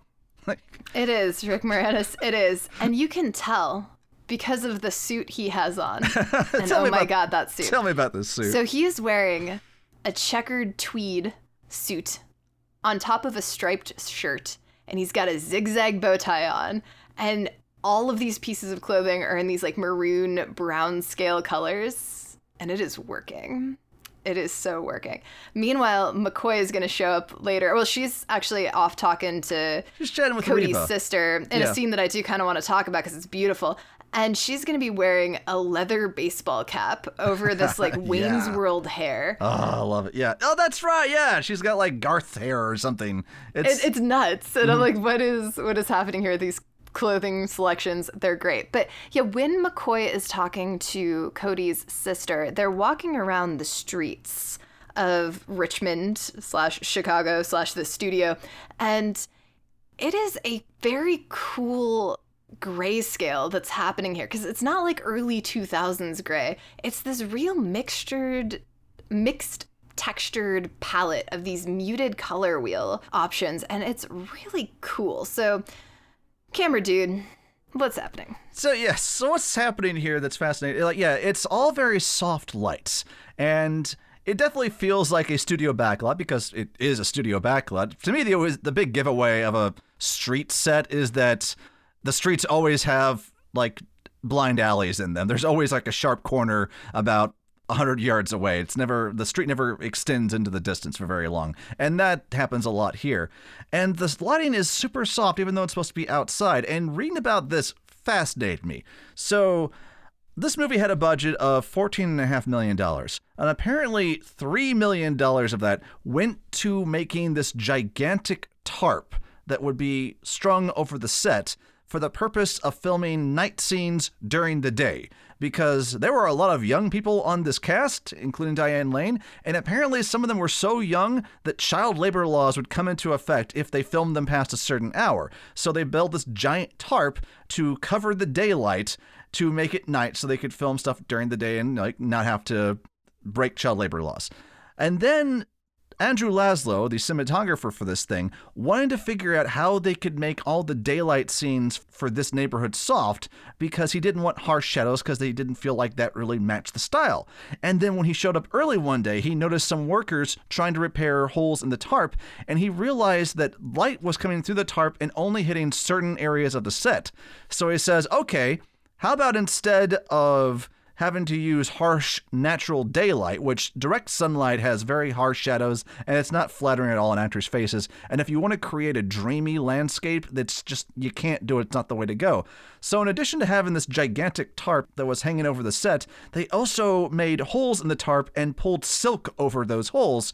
So, anytime that we're in this nice neighborhood during the daytime, you're seeing natural sunlight filtered through silk screens awesome yeah, it kind of blows my mind that like so much work was put into this tarp hanging over the set all the time, making holes in the tarp to film the daylight scenes. Just nuts. So the making of this movie should just be the making of the tarp. Tell me how the hell they made this gigantic, huge, opaque piece of plastic cloth or whatever that was hanging over this thing. I, I sort of the, the dimensions I, I read on it were insane. It was something like 300 feet wide by 3,000 feet long or, or something. It was like nuts how big this thing had to be. it's like the light boxes on sleepy hollow but Yeah, tarp something like that. Yeah, and a lot of the lines had to be redubbed or ADR'd because the wind would catch the tarp, and like a lot of the scenes you couldn't hear what mm. the actors were saying because you would just hear like this flap, flap, flap, flap, flap from the tarp overhead. Yeah, that, that makes a lot of sense actually. Yeah. yeah, it's fascinating how different you can make a landscape just by changing and shifting the light. Of course, yeah, you you and I are big on that because we both are really obsessed with cinematography. But just to yeah, think of that extreme realism coming in and once again how that's being done, a lot of it is thanks to Laszlo who also will work with Walter Hill multiple times. He also did the cinematography on The Warriors, which is mm-hmm. another reason why the spaces feel so similar between the yeah. two is because they're lit very similarly. He didn't work with him on 48 Hours, and I have to say, like, you watch 48 Hours and this back to back, you wouldn't guess that stylistically they're related. 48 Hours is a well done film, but it does not at all have any of the polish or style that The Warriors or Streets of Fire would have. From the scenes I've seen of 48 Hours, though, I can still see the Hill world creation because there still is that just pumping in of. I can kind of remember the scene with the alleyway where just all of that fog and smoke is coming out, and there mm-hmm. seems to be some pink neon lighting happening behind the smoke down the alley. And so there's like something about, once again, that gritty extreme realism. It's Like, there, it's but a yeah, Walter Hill world. It's not the same flavor of that, though. I have to say, like, I think it really does come down to your cinematographer there. I think in 48 Hours, Walter Hill knew, yeah, he, I want fog, I want these neon lights, but he had a different camera guy working on that, and he took those elements, made them his own, but it wasn't quite the same as like what you would mm-hmm. get with Warriors or Streets of Fire. But it's you Which, know. if we ever do Mandy, we'll see the difference between Beyond the Black Rainbow and Mandy when you take away the cinematographer. Oh, Mandy. Holy shit. I'm your god now. Anyway, yeah, we've got this really gorgeous scene that creates these very muted grayscale things that aren't sharp and cold like they mm. are in 2000s grayscale. It's just a really beautiful, kind of like soft grayscale light. And inside the interior of this bar, when finally McCoy shows back up, we get finally the pitch fully of this film, which is Rick Moranis is going to fund this expedition of Tom Cody's to take his little soldier McCoy sidekick to go rescue Princess Peach from Bowser. And that's that's pretty much the plot of this Yeah. film once again. That's that's basically it. He's gonna pay him ten thousand dollars to do it, and they're they're off. And as they're getting into the car to go to the battery, the neighborhood that Ellen is presumably being held, McCoy wants to come along, and we get some lines that Janet Maslin, her New York Times review, brought up. Listen, Skirt, we're not going to bring any broads along on this trip or whatever. And it was weird to me because I thought, okay, do you not get that that Billy Fish is meant to be the asshole in this movie. This is not the movie's moral center speaking to McCoy here and being misogynistic. He's just an asshole, but yeah, but Tom Cody, our moral center, is later just going to punch Ellen Aim in the face. So across the board. yeah, no, that uh, yeah. What's it which Jan Maslin didn't bring up in her review? Oddly enough, that wasn't one of the things she said was misogynistic. She just says like, "Oh, he calls her a skirt. This movie's misogynistic." I, I, there are many things you could call this movie out on. That's not one of them. I'm sorry. What seems even weirder about calling her a skirt here is it seems pretty far off the mark Yeah. because she's in these mechanic overalls and this leather cap, and her hair clearly hasn't been brushed in like three months. So I'm not really sure where we're getting skirt from. But fine, Rick Moranis is our little token asshole, and he's having fun with it. So a lot of stuff is just going to ensue here. We'll cover one more scene, then we'll just kind of really quick um, Sure, brush sure, everything else sure. down. But we're going to go to a strip club. We're, we have another strip club, another movie that we're doing that has a strip club. This one is by far the most fun in some ways. It's a roadhouse bar. It's got orange lighting. It's a little coyote ugly style where we've got the strippers that are up on the bar dancing their little hearts out in these amazing clothes. So we've got like this full fishnet bodysuit and a black crop top t-shirt and these black fingerless gloves and black high hip kind of panties that were popular during the time and it's a great look. And what's fascinating here is that this dancer is uh, played by a woman named Marie Jahan, and the movie she did previous to this was Flashdance, where she was Jennifer Beals' dance double. So Jennifer Beals plays the character, and this woman did the dancing. And the review I found of the Washington Post on this movie has this quote that is so fucking weird. This is from Gary Arnold, and he says. Uh, strutting provocatively in a G string and cut off vinyl blouse, Jahan reveals an alarmingly stripped down, sexually ambiguous physique. The Flashdance people knew what they were up to when it came to erotic deception. Jahan may have provided the key dance moves, but the fantasy would have shriveled up without Beals' voluptuous flesh for the camera to feast on. Wow, that's a movie review from the 1980s. I mean, where the hell is Janet Maslin uh, about the misogyny here? Good lord, that's a fucking creepy quote. So basically that's saying like what the body double dancer was like a great dancer and all, but she didn't have Jennifer Beals ass. Is that I don't The know. takeaway? I, I or boobs or didn't look feminine enough, but it's an she's doing an awesome dance. I hope that this dancer has a tip jar because she's doing some work on that stage. She she is just like strutting around, bending over, like like going down on her haunches, hopping back up, almost nipping up a few times, like just from a flat lane position to like suddenly sitting upright and standing immediately. She's putting in some work here, so I hope that she has a tip or like you know a uh, sec like uh, you know someone bringing around the tip jar or something. This woman needs to be making all of the tips for the dancing that she's doing. Enter Willem Dafoe. And Willem Dafoe is wearing rubber latex leather overalls and nothing This else. This is from Oshkosh's uh, S&M line. Yes. yes. and he heads in to visit a tied up Ellen Aim and sits down. This is like the first time we actually hear anything from Willem Dafoe. And he just says, Look, I'm not a bad guy. I just get excited around pretty girls. Stay here, fall in love with me for a week. And she is not into it at all. He leans down to kiss her and it cuts away. And this movie really glosses over the fact that he's most likely raping this woman. Yeah, um, and we don't know how long she's been up here either, because like time, it doesn't matter in this place. It does. It's definitely been at least one night. So we know that because she gets kidnapped. Tom's back in town. He sleeps on the idea of rescuing her, and now it's the following night. So Ellen has been tied up for at least 24 hours at this point. Yeah. So the sexual assault that's happening here is ambiguous in the way that it is in the Super Mario Brothers game because like what else has Bowser taken Princess Peach to his castle to do but oh. they're going to kind of like draw it out, right? They're going to play around with it cuz he's got Willem Dafoe has other things to do other than to have sex with this woman right now because he's got these overalls on, and that's a lot to take off. So he's just gonna go off somewhere.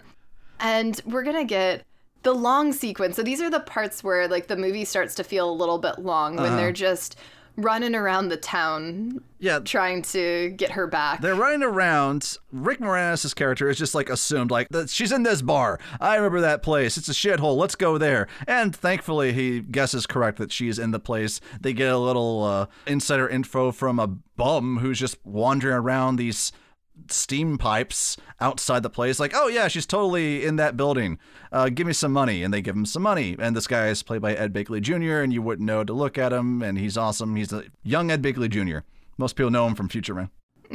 So it's weird that Rick Moranis seems to know exactly where she is. So I don't know why he had to pay somebody 10 grand to go get her Yeah. because there are kind of cops in this world, but whatever. So we're going to have this like whole thing where yeah, Rick Moranis and co Tom Cody and McCoy are going to go they're going to rescue her pretty quickly actually. It's just going to happen. They're going to go in, they're going to snatch her. McCoy's going to be a decoy, decoy McCoy. Yeah.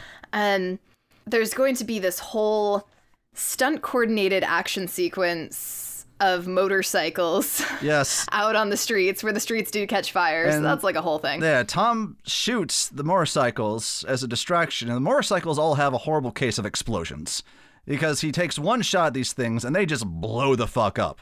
And it's strange too because earlier he says something like, I don't have to kill anybody. Motorcycles don't work so well when you shoot a hole in them, which is all fair and good, but they're all blowing up on one single shot. So Because this is the interior space of a 14 year old boy's fantasy Ye- world, yeah, in which yeah. case you shoot a motorcycle and it explodes. I don't have to kill anyone. I will give them third degree burns over 90% of their body, though. Like, uh.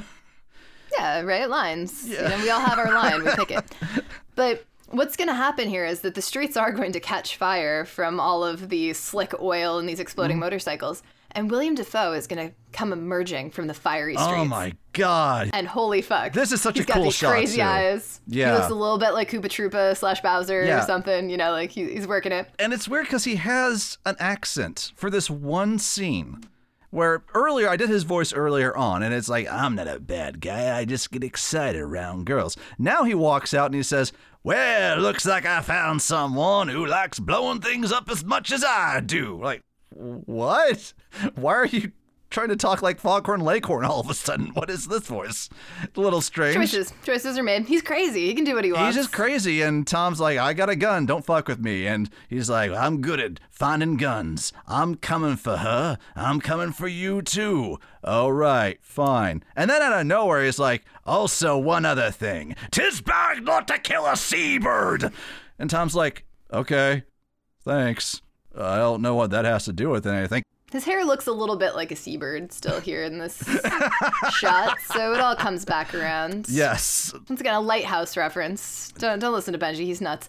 And we're gonna cut to the mean green streets. Oh, and it's a very cool choice to cut in this manner because we have the blazing orange fire behind us for a bunch of frames, and then the filter on the lights on these streets that they're driving through is very distinctively green. Mm-hmm. And we get a little bit of that simultaneous contrast we talked about on Beyond the Black Rainbow, where when you have these two juxtaposing colors, contrasting colors from the color wheel, it's actually going to have an interesting optical effect and really punch up the opposing color. And so, since we have had orange on the screen for so long, suddenly these streets look really green, optically speaking. And so it's a, it's a fun little kind of color cut, and it'll, mm-hmm. very similar to what they were doing with the blue and red in the earlier opening shot of the rock concert, Yeah. just really punching up those contrasts. It's good that it's beautiful because it's there's some dialogue, there's drama between Ellen and Cody. Doesn't fucking matter. No one cares. Whatever. Yeah, at some point they steal a bus. Yeah. At one point, you think a music video is starting up because we're now in like this totally different neighborhood. Everyone's wearing like bright colors. It's like I guess they're meant to be the rich neighborhood, but it's always like we get about two seconds of footage dipped to black and a new song is starting up, and we get video of Ellen singing a song, and you're like, wait, it, why does it feel like a music video is starting up? And then the camera pulls away from a television set in the bar, and we realize, oh, we're watching a music video. And that was so striking to me because it doesn't seem like music videos are a thing in the world of this movie because music videos are a very 80s thing and a very freshly 80s thing. And like I said earlier on, the music video that we're seeing is more in line with the style of music videos that were on MTV back in the early 80s, where it's just a few shots of a singer walking around a stage and doing their song or walking around a set, as would have been the case for this in universe music video. But I always found that hilarious. Like, oh, oh, this actually is a music video. And appropriately, it's a shitty music video, mm-hmm. you know, per 1984. Yeah, but the way that we're going to get this information, another great pure cinema moment where it is going to flash between the Ellen Aim's music video and just the street that they are walking down. So they've reemerged in a more populated area that has people kind of waiting out under marquee signs of theaters and whatnot. And just kind of street landscapes that are a little bit Lost Boys opening Santa Carla, like kind of in nature, that just show the scape of the people who live here. And yet, we're only going to get those in heartbeats. Yeah. The rhythm and the tempo of the editing here is fascinating because it's going to cut between street scene, then we get a soft kind of fade to black, and then we're going to get a shot of the music video, and then it's going to fade to black, and then we're going to get another shot of the street in a completely different location, fade to black. And this is going to be coming on the actual tempo beats of the music that we're hearing from Ellen's music video. And we're not getting enough of the shots fully each time to fully comprehend the full image that we're seeing because they're very quick. Yeah. And it really calls attention to the editing and the tempo here rather than what's actually happening on the screen. So, once again, pure cinema, the technical components of the film. And it does create that sense of narrative of time is passing and we're wandering past things. So, it is actually carving out the narrative in a pure cinema way. It's cool. It's really It- cool. I really liked that moment. Sadly, it's for the worst song in, in the movie, which is this this weird, slow, melodic ballad of uh, Ellen singing, "I'm tired, I'm so like this is not like the pulse pounding music that we heard at the beginning of the movie or that we'll hear at the end." So I thought, oh, okay. I like the I like the editing choices. The song sucks though. So Yeah, what are I you feel gonna like this might be the Stevie Nicks one, but Oh, I can, to look I on see that. that. does like yeah have that like slow Stevie Nicks. I would like it more if it were Stevie. Nicks. I would enjoy it if it were like a music video with Stevie Nicks in it. That would be really cool. But as it is here, like eh, whatever. But a fan recognizes Ellen. They starts wanting to talk to her, and she's like, "Dude." Fuck off. We gotta go do things. Oh, well, you guys should be careful because the cops are around. And they realize, oh, the cops are around. They know that we were fucking up the battery. We gotta do something. So Tom just walks out into the street. And I call this the Grand Theft Auto car stop because he walks right into the street and just holds his hand out. And a bus stops a foot away from him. And this is a practical effect. I have to imagine that they had a bus on a tow cable and some sort of concrete stop that could stop the mm. bus in its tracks because my god this thing get really close to him. In the universe of the movie you would have to say wow it's a really good thing that driver saw tom there. Otherwise tom would have gotten rolled over. And in making the movie, you would have to think to yourself, wow, it's a good thing that stunt driver can land in a dime. Otherwise, Michael Paré would have been flattened. Yeah. Um, no, yeah, it's probably a cable stop, I would imagine. Something like, yeah, it was like, and the really good one. Michael Paré is like, I'm really going to trust that this thing is going to stop in front of me when it needs to. So they take up the bus, which is being driven by this other group called the Sorels. They're uh, a, a quartet, doo wop quartet. And I don't know, some other shit happens. Yeah, the tire breaks for some reason. tire McCoy breaks. changes it. You're like, we don't know why Yeah. they got a flat tire, but we get some really cool shots like of the tire being changed, so it's fine. Yeah.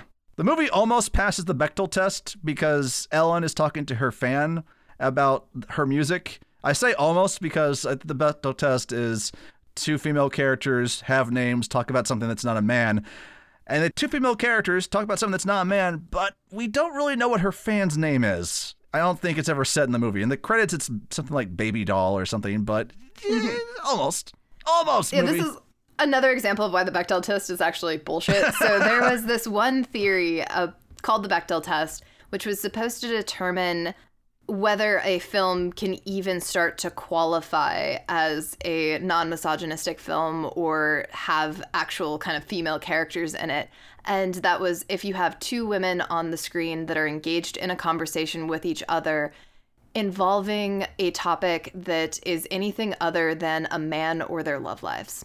The thing that's interesting about the Bechdel test is how astoundingly hard it is to find movies often that actually fulfill this criteria. It's kind of crazy. Yeah. But the problem with it as a guidepost is that you can still have some incredibly problematic misogynistic films that do squeak by with things like Streets of Fire or like The Room passes the Bechdel test. So it uh, actually is not a great signpost, but it is a fun exercise to kind of just Yeah. see if you can find two women in a film that are talking about something other than dick. I'm pretty sure in the room it literally is just the line about breast cancer that passes the test. Yeah, there's this really random line that's thrown out in the room with the mother's like, Well, I got the results of the test back. I definitely have breast cancer. And then it's never spoken about again. Don't worry about it. You'll be fine.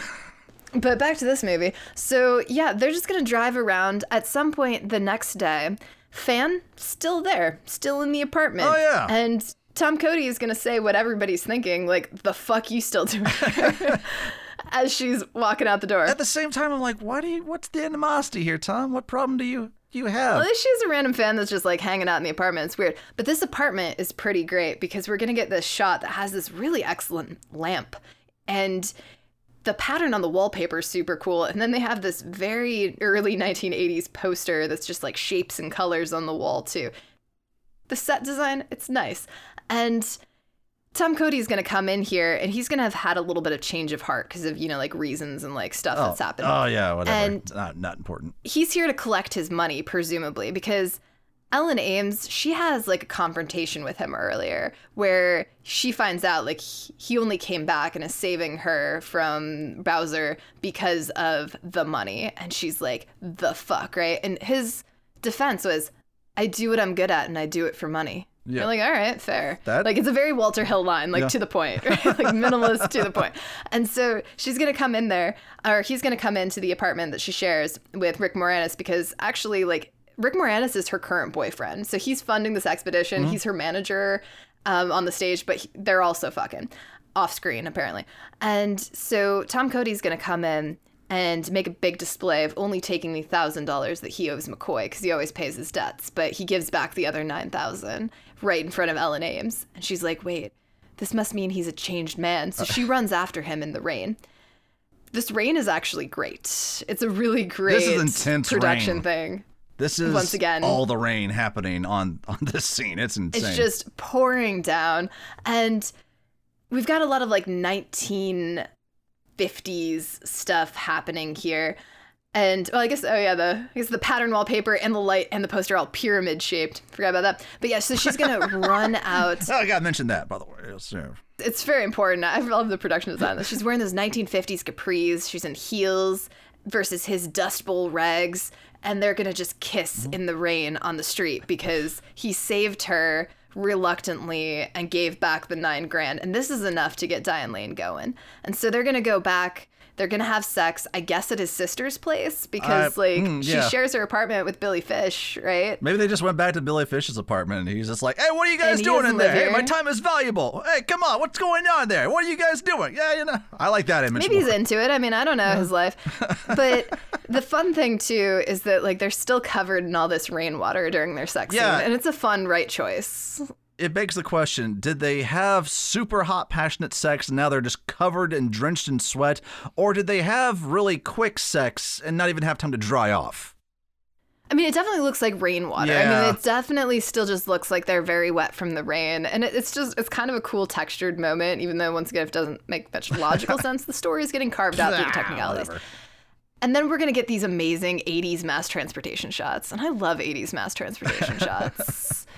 Most of these are going to be on the Chicago L, um, the L train. Yeah. And they're going all about kind of risky business style or whatnot. And then Tom Cody, being the hero that he is, he realizes this is no place for a delicate woman. I need to see this out because the bombers are still out there and she's in danger. Yeah. So there's only one thing that I can do to protect her. Only one. And that is to just cold clock punch her in the face and leave her unconscious body Uh. on the Chicago L train. with mccoy you know he's like get her as far away from here as you can Because hero. Good This is what heroes do. oh He's going to continue on without Ellen or McCoy. We're going to get to the end of the ride at some point because he's going to try to change trains. And this train's just not going. So he mm-hmm. goes and he knocks on the window to ask the conductor at gunpoint, if I can remember correctly, we got to keep going. Yeah. She's like, hey, we can't because you see the bombers, they fucked up this track. And we pan ahead.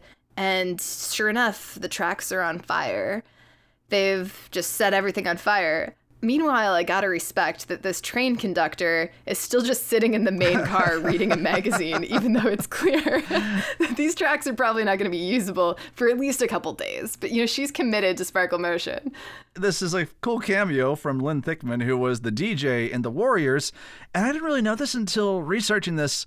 She was also the chief in Where in the World is Carmen Sandiego. I don't know if you ever watched that show or not, but I watched that Well, sh- fuck yeah. Yeah, I watched that show all the time on PBS back in the day. And yeah, that kind of blows my mind that like Lynne Thigpen shared two very disparate universes of entertainment. The Warriors and the kids geography show. Fuck yeah. Excellent. Excellent. Yeah. Now, we get the most menacing way to blow an air horn ever. Yes, we're, we're back in the main neighborhood, and Raven has come by because he's told the cops, like, I want to fight Tom Cody one on one. And if I can't, there's going to be problems. And when Tom Cody is not there, the cops are there present. They said, Well, we're going to have to take you in. I've got a better idea. And yeah, pulls out this metallic iron air horn, holds it down, and you can actually see. I don't know what you call it, but like the air, the air coming out of the air horn as it blows this tone for a super long time, and now an army of bikers is arriving. Yes, it summons those leather clad biker armies from the depths with this giant horn.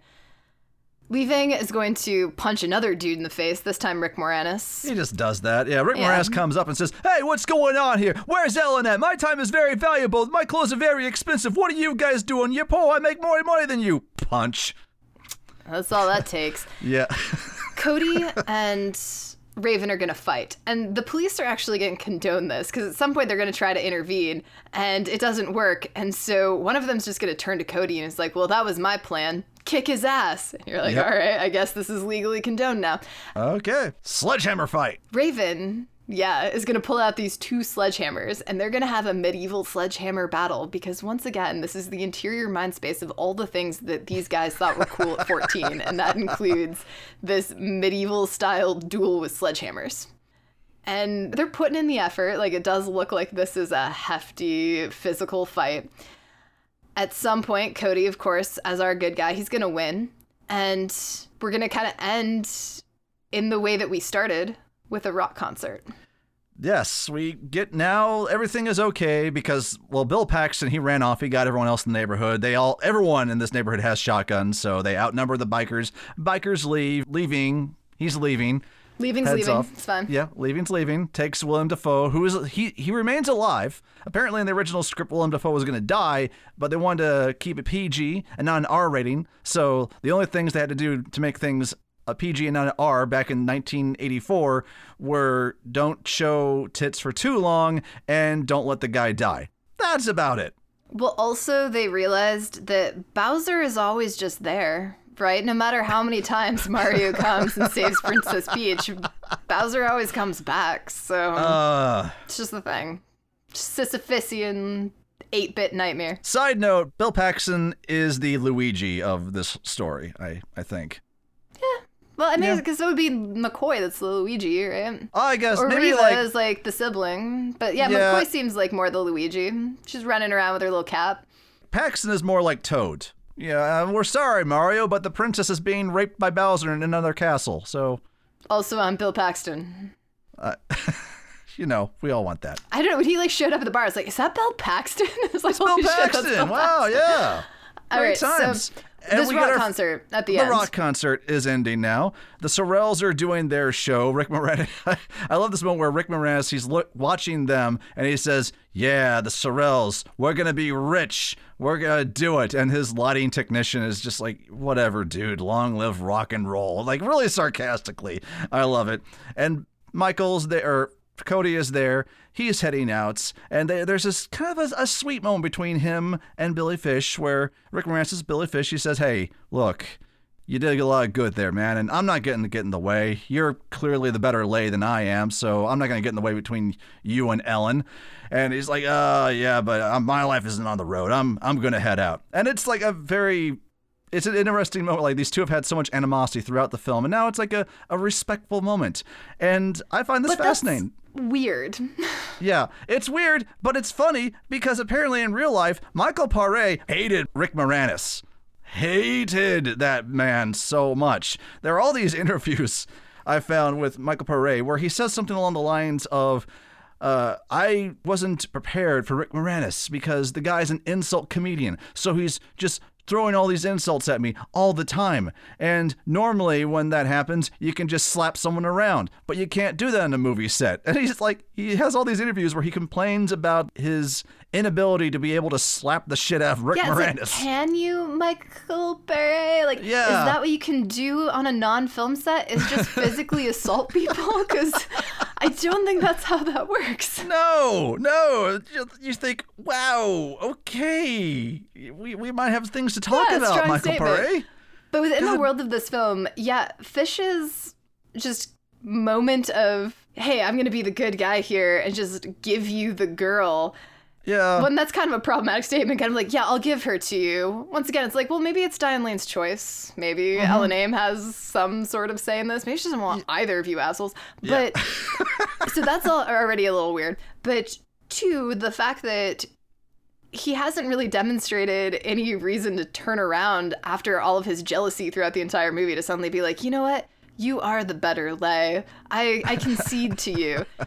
Three, that's probably not true because Tom Cody looks kind of like the sort of dude who's like, I'm pretty and all I have to do is show up, right? Rick ah. Moranis looks like the kind of guy that tries. So I would Oh. actually put money on the fact that Rick Moranis is probably the much more considerate, attentive lover. Oh, that, Rick Moranis is a guy who has perfected his cunnilingus like a mastermind. I- Yeah, I have no doubt about that. Rick, Rick Moranis seems like, yeah, he would be the clear choice here between the two of these guys. Especially since then, Tom Cody is gonna go, even after he's been given Ellen Ames, and talk to Ellen Ames. And he doesn't want her, really, because he's got better shit to do. also, Ellen is totally fine with the fact that he completely knocked her out. Yeah, because he's like, I gotta go. And he's like, Yeah, you know me. And she's like, Yeah, you're the guy with the right hook. Okay, you're the guy that punched me in the face on the subway. I'm gonna miss you. yeah, I'm gonna. Well, I love it. He says, "Yeah, picking up guitar cases isn't really my thing." So he's just saying, like, I'm too good for the roadie life to work with this whole crew you've got going on there. Like, I could come along with you on tour. We could fuck, and I could help you out. But no, no, I'm not gonna do that. That's just not my style. I got shit to do. Right. No, you Especially don't. since No, we at some point Tom. learn, like, when she's like, What did I ever do?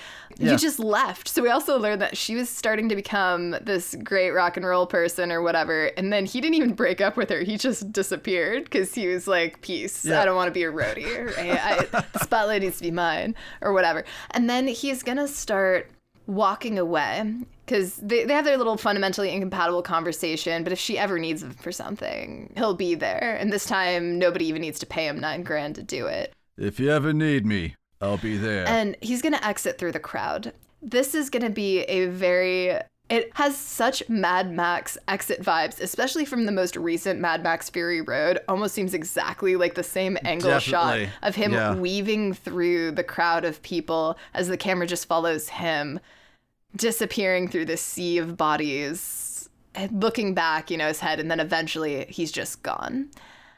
This actually is fitting because this was very heavily inspired by Mad Max and was actually going to be a Mad Max style series. So Tom Cody was supposed to live on. This was supposed to be at least a trilogy, is Yeah. what they had planned except for most of the people who were currently working at Universal Studios for this film at some point went and over to 20th Century Fox. And so Universal still owned the rights to the Streets of Fire property.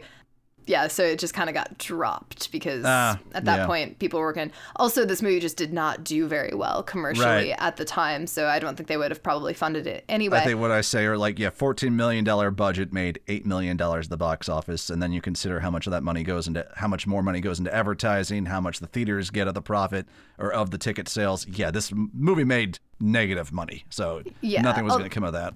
Though, according to Joel Silver, the sequel is going to be set in the snow, and the following film would be set in the desert. So Mario goes to Snow World, then he goes to Desert World. That's Yeah. just what Mario do.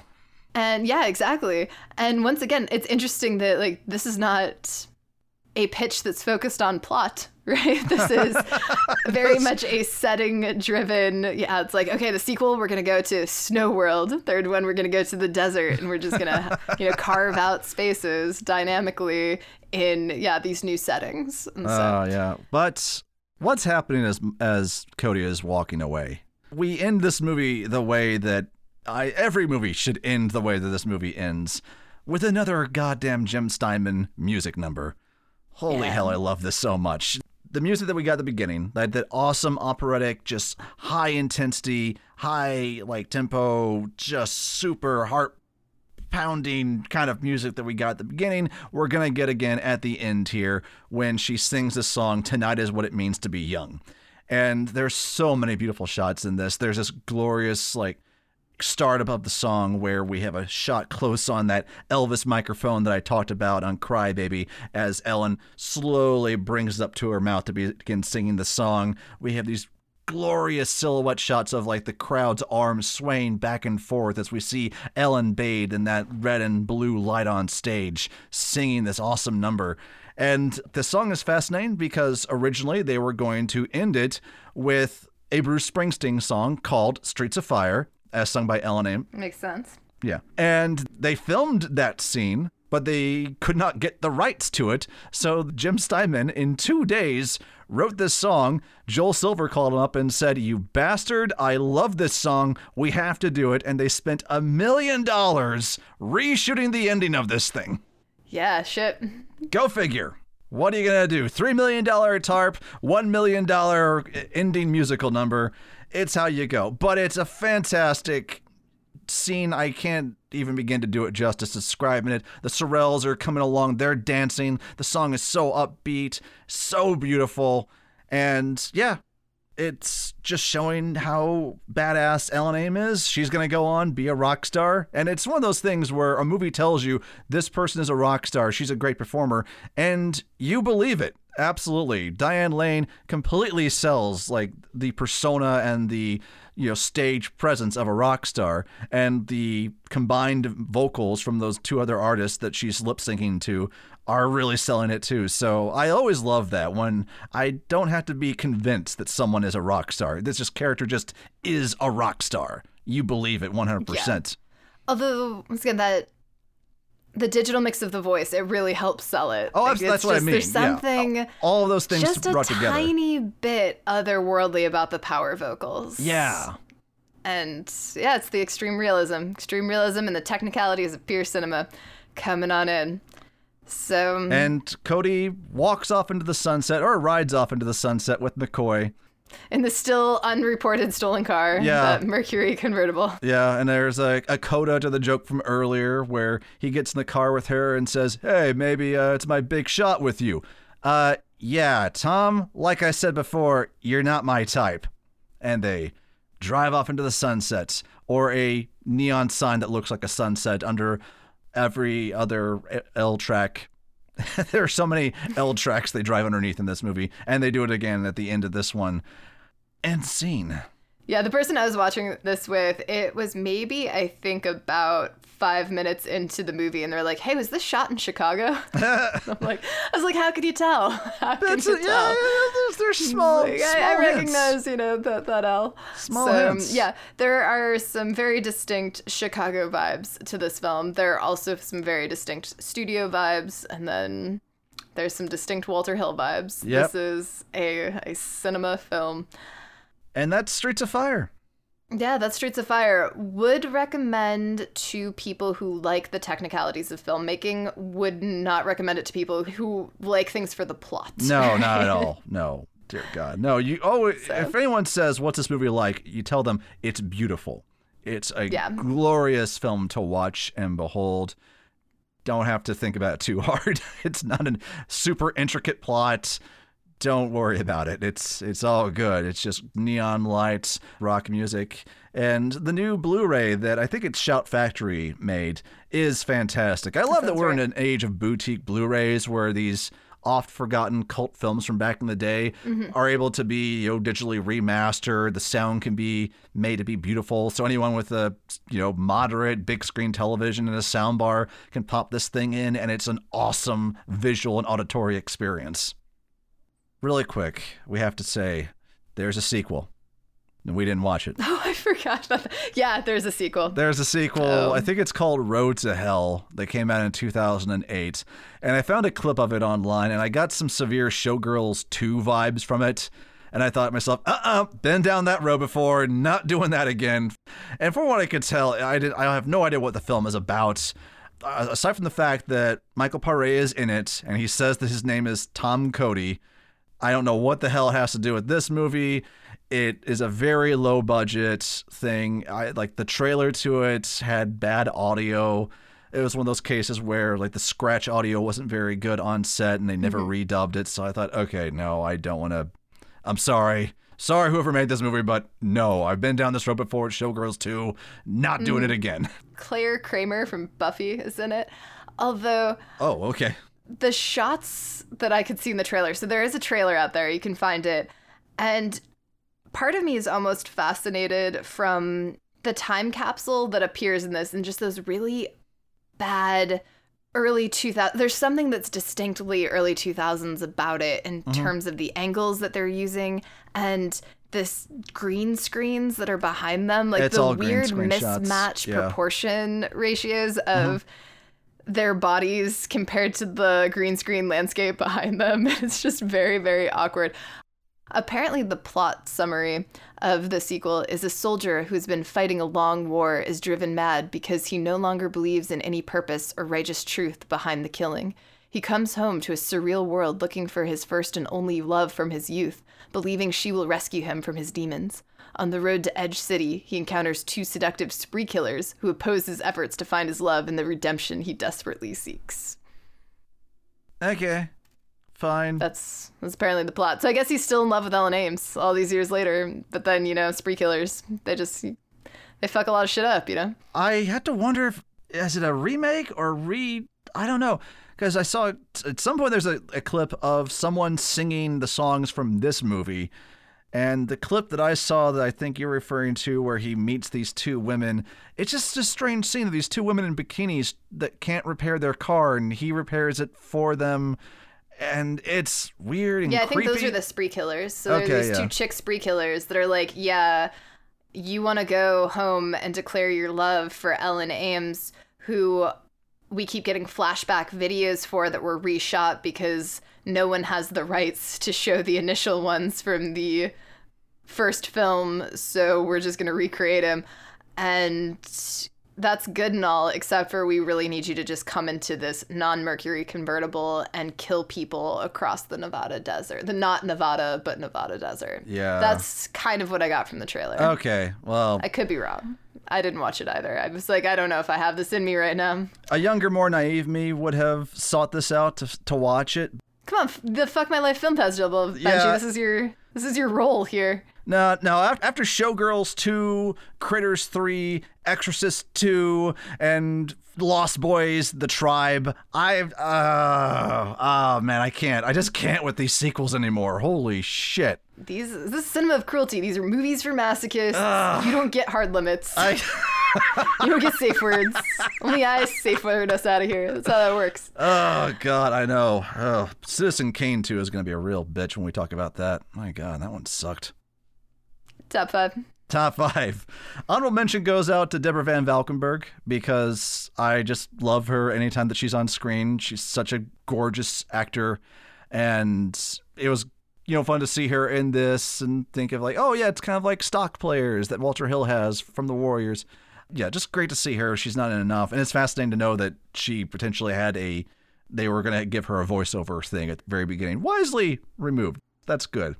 My number five goes to Rick Moranis because I just loved everything he did here, and it was so fun to watch him play such a complete asshole throughout this entire thing. Fair enough. Honorable mention goes to the cast because you Okay. know there's a cast in this movie You're, technically. Okay, you're doing that. Yeah. All right. All right. All right. Okay. Cool. Number five goes to the stunts and the Ooh, stunt yeah. coordinators. There's some fun stuff going on here with, especially the motorcycle sequence where people are flipping over their motorcycles, they're crashing their motorcycles. We've got Michael Paré stopping that bus with his palm, you know, like all of these actually fairly delicate stunt work that's happening. So, mm-hmm. fun watch. Yeah. My num- number four? My number four is Diane Lane because I again love every moment that she's on screen here. It's a small role in regards to the rest of the movie, but she sells the rock star persona so well when she is on stage. Uh, maybe it's just because I've done a lot of stage work myself, and noth- nothing musically, of course, except for a few musicals that people wanted me to do that they should not have and that I should not have done. Oh man, theatrical disaster. That tough times. But Entire life is a theatrical disaster. Move on. you know what? You know what? Moving on. Moving on. Diane Lane. Gorgeous. Fantastic. Great presence. And it's a difficult thing to do to create the persona of a rock star and sell that convincingly to an audience. If you're if an audience is told this person isn't a rock star and the actor makes you believe it, that's a skill and Diane Lane has it. Good on her. Thank you, Diane Lane, at 18 years old. You gorgeous, glorious woman, you. I did see her in an interview at the time, actually, a, contem- a then contemporary interview, Oh, okay. talking about auditioning for this role. That she dressed up as a rock star and tried to affect a rock star persona when she went in to audition Nice. before she even started up the audition because she'd been so known prior to that as a not exactly a hard individual or really having that rocker thing. She was kind of the sweet girl or whatever. Yeah. All right, so number four for me is going to be a hand in hand tie because they go together so completely Sure. with the music and the editing Mm, right in on. this. Yeah. So the editing just edits on the musical beats. So it becomes a part of the tempo and the rhythm. And the music we've already kind of talked at length about. One fun thing about pure cinema, in its earliest incarnations, actually had a lot of theory about the interrelationship between editing and music and taking certain musical theory components and visualizing them. So this actually plays around with that. I don't think intentionally, but it actually is a another way in which it's really harkening back to old school cinema pure. What about you? My number three is Walter Hill. Just everything the man has brought to this. I think it's fascinating that after a huge commercial success, he has an opportunity to do anything that he would like, and this is the thing he really wanted to do. By God, I applaud that. Maybe it's not something that would be commercially viable. Who could tell? Whoever really knows? You don't, but he was swinging hard, and this is the result. Thank you, Mr. Hill. Fair enough. I'm realizing I forgot to put Walter Hill on my list, but uh, my number three is the production department, the set designs, the location scouts. This movie, the space of it, it looks cool. It is Yeah. a different type of gritty than our boy Joel Schumacher, but it's a same vibe of the, the gritty streets, the alleys, the uh, transport systems, the pyramid lamps and posters on the mid-century wallpaper walls in those apartments, the diner, like a, yeah, visual delight.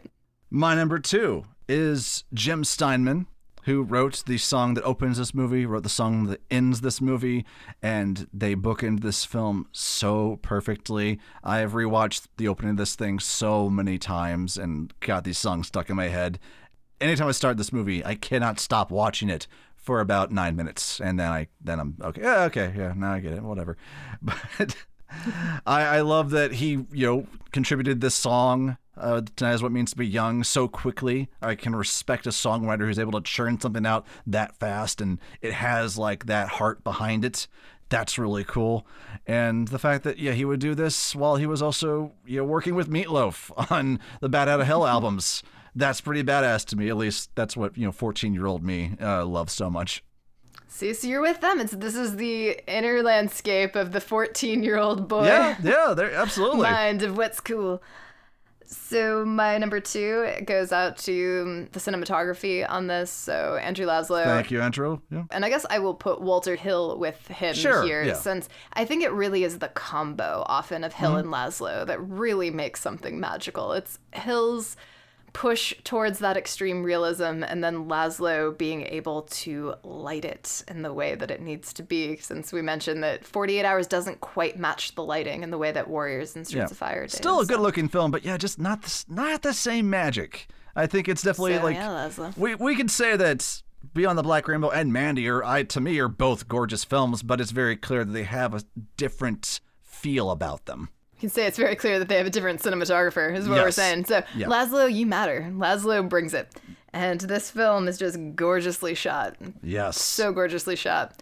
What's your number one? My number one is the set design, and I sadly don't have any names to go along with that. But the set design, production design, and the look of this thing are magic to me. You mentioned Joel Schumacher earlier in 8mm, and that's definitely you know what I got a lot, like what I was reminded of a lot watching this, because what I love the most about 8mm was the texture of the film, like the grime and the grit that you can just see coming off the screen. And that's another reason why I'm so happy films like this get great Blu-rays nowadays, because we can do great 4K scans of the original film elements, or in this case, the interpositive details, whatever, but really good scans of the film and really bring all those beautiful wet streets to life and all that great neon coloring that was really meant to be there that you can never, you would never get that like when you saw this on HBO back in the day on like on a tube television or on a VHS tape. Those are just details that aren't there. Nowadays, we got Blu ray and we have these glorious transfers of these films, and it brings forth the set design and the just the texture and the look of this film from another time and another place. Whether it's this nice Richmond neighborhood or the gritty Battery or the ultra colorful uh, third neighborhood whose name I don't think is ever really mentioned, but all of these places look so great in their own right, and they ha- all have their chance to shine, and that is thanks to set design, production design, all of that. So, Wait, though. So, does that mean the cinematographer, Andrew Laszlo, didn't make your list? oddly enough, no, but uh, I guess you can kind of count him in there too because he shot it. He made it look as good as it does. I Uh, was gonna say this is a film that had like a multi-million dollar tarp on it for their cinematography, and it did not make your list. Most of what we talked about throughout the last two hours was the cinematography. Walter Hill didn't make, your list. list. so whatever, bitch. I I squeezed him in there with. I'll Andrew squeeze Laszlo. land Andrew Laszlo in my number one. Then that's right. I'm putting him even higher on my list There, than yeah, you did, I was gonna asshole. say, like, come on, cinematographer, like, the fuck. Okay, so my number one though, because the one thing that I mean, technically, I do think that the cinematography is the most technically outstanding thing about this film. Mm-hmm. But the one thing that just ekes by a little bit more on the pure joy level for me is the costuming. Oh, okay. the costume designer. Yeah. Holy shit. Which is why I was trying to point it out like throughout where it's like, okay, we've got Rick Moranis's like little multi-pattern, multicolored suit that he's gonna wear. We're gonna have the weird pieces of leather that generally don't come in leather, like the baseball cap and Dafoe's rubber latex OshKosh B'gosh overalls. We're gonna have this 1940s Dust Bowl era thing happening. We're gonna have like 1950s capris. Like we are pulling from all of the major iconic looks in different decades of cinema, and we're gonna stuff them all in one movie. Iconic looks, with the exception of those overalls, which are just a thing in and of themselves. Like that's just a stroke of genius that comes from nowhere. else. Gosh, gosh, my gosh, So- S and M line. It's like I say. Yeah, the the textures of the costuming they blend really well into the world and just taking from all of the different decades really in the way that the set production materials really kind of help create this otherworldly space. Like the fashion really does that as well. And there's just some really understated but really statements that just pop, like Right fashion Yeah. pieces that just pop. So yeah, costuming Right on. not as many films get you know like the costuming shout out. I think there have been a couple of them. I think Sleepy Hollow and A Dangerous Method have been like the two hmm, that really True. got. Yeah. I know, and Crybaby. Okay, I guess I do kind of Well, out yeah. some costuming respect, but it's not all the time. We don't talk about them as much, I think, compared to Yeah, to certainly not as much as, like, the design or- cinematography or yeah. that sort of Sound thing. design and stuff like that. True, so. true, but very important, and it works. I will admit, it is awesome choices here. I mean, God, fuck, Diane Lane's costumes when she's on stage are so fucking awesome. Yeah, that bold red. Goddamn. Yep. So yeah, this is not by any means the best pure cinema ever. Like No, no. The Warriors is way more fun Oh, than even yeah. Streets of Fire, but this is the one we chose to do. I don't know. It's still Walter Hill. We still feel it. It's still that bare bone, minimalist, stark Western style landscape of Hill's working mind. I think despite this minimalism, we still have a lot to say about these films. Yes. So unlike Hill, we are not exactly time for the safe word, which once again I give because you don't get limits. Jesus. But yes, it is time to conclude this uh, this verbose. Just trying cast. to lead you into it so you could fucking say it. You keep missing when I say the safe word. I, I've already said it. Verbose. Thank God. See, I'm too verbose to for even even like focus in on the safe word.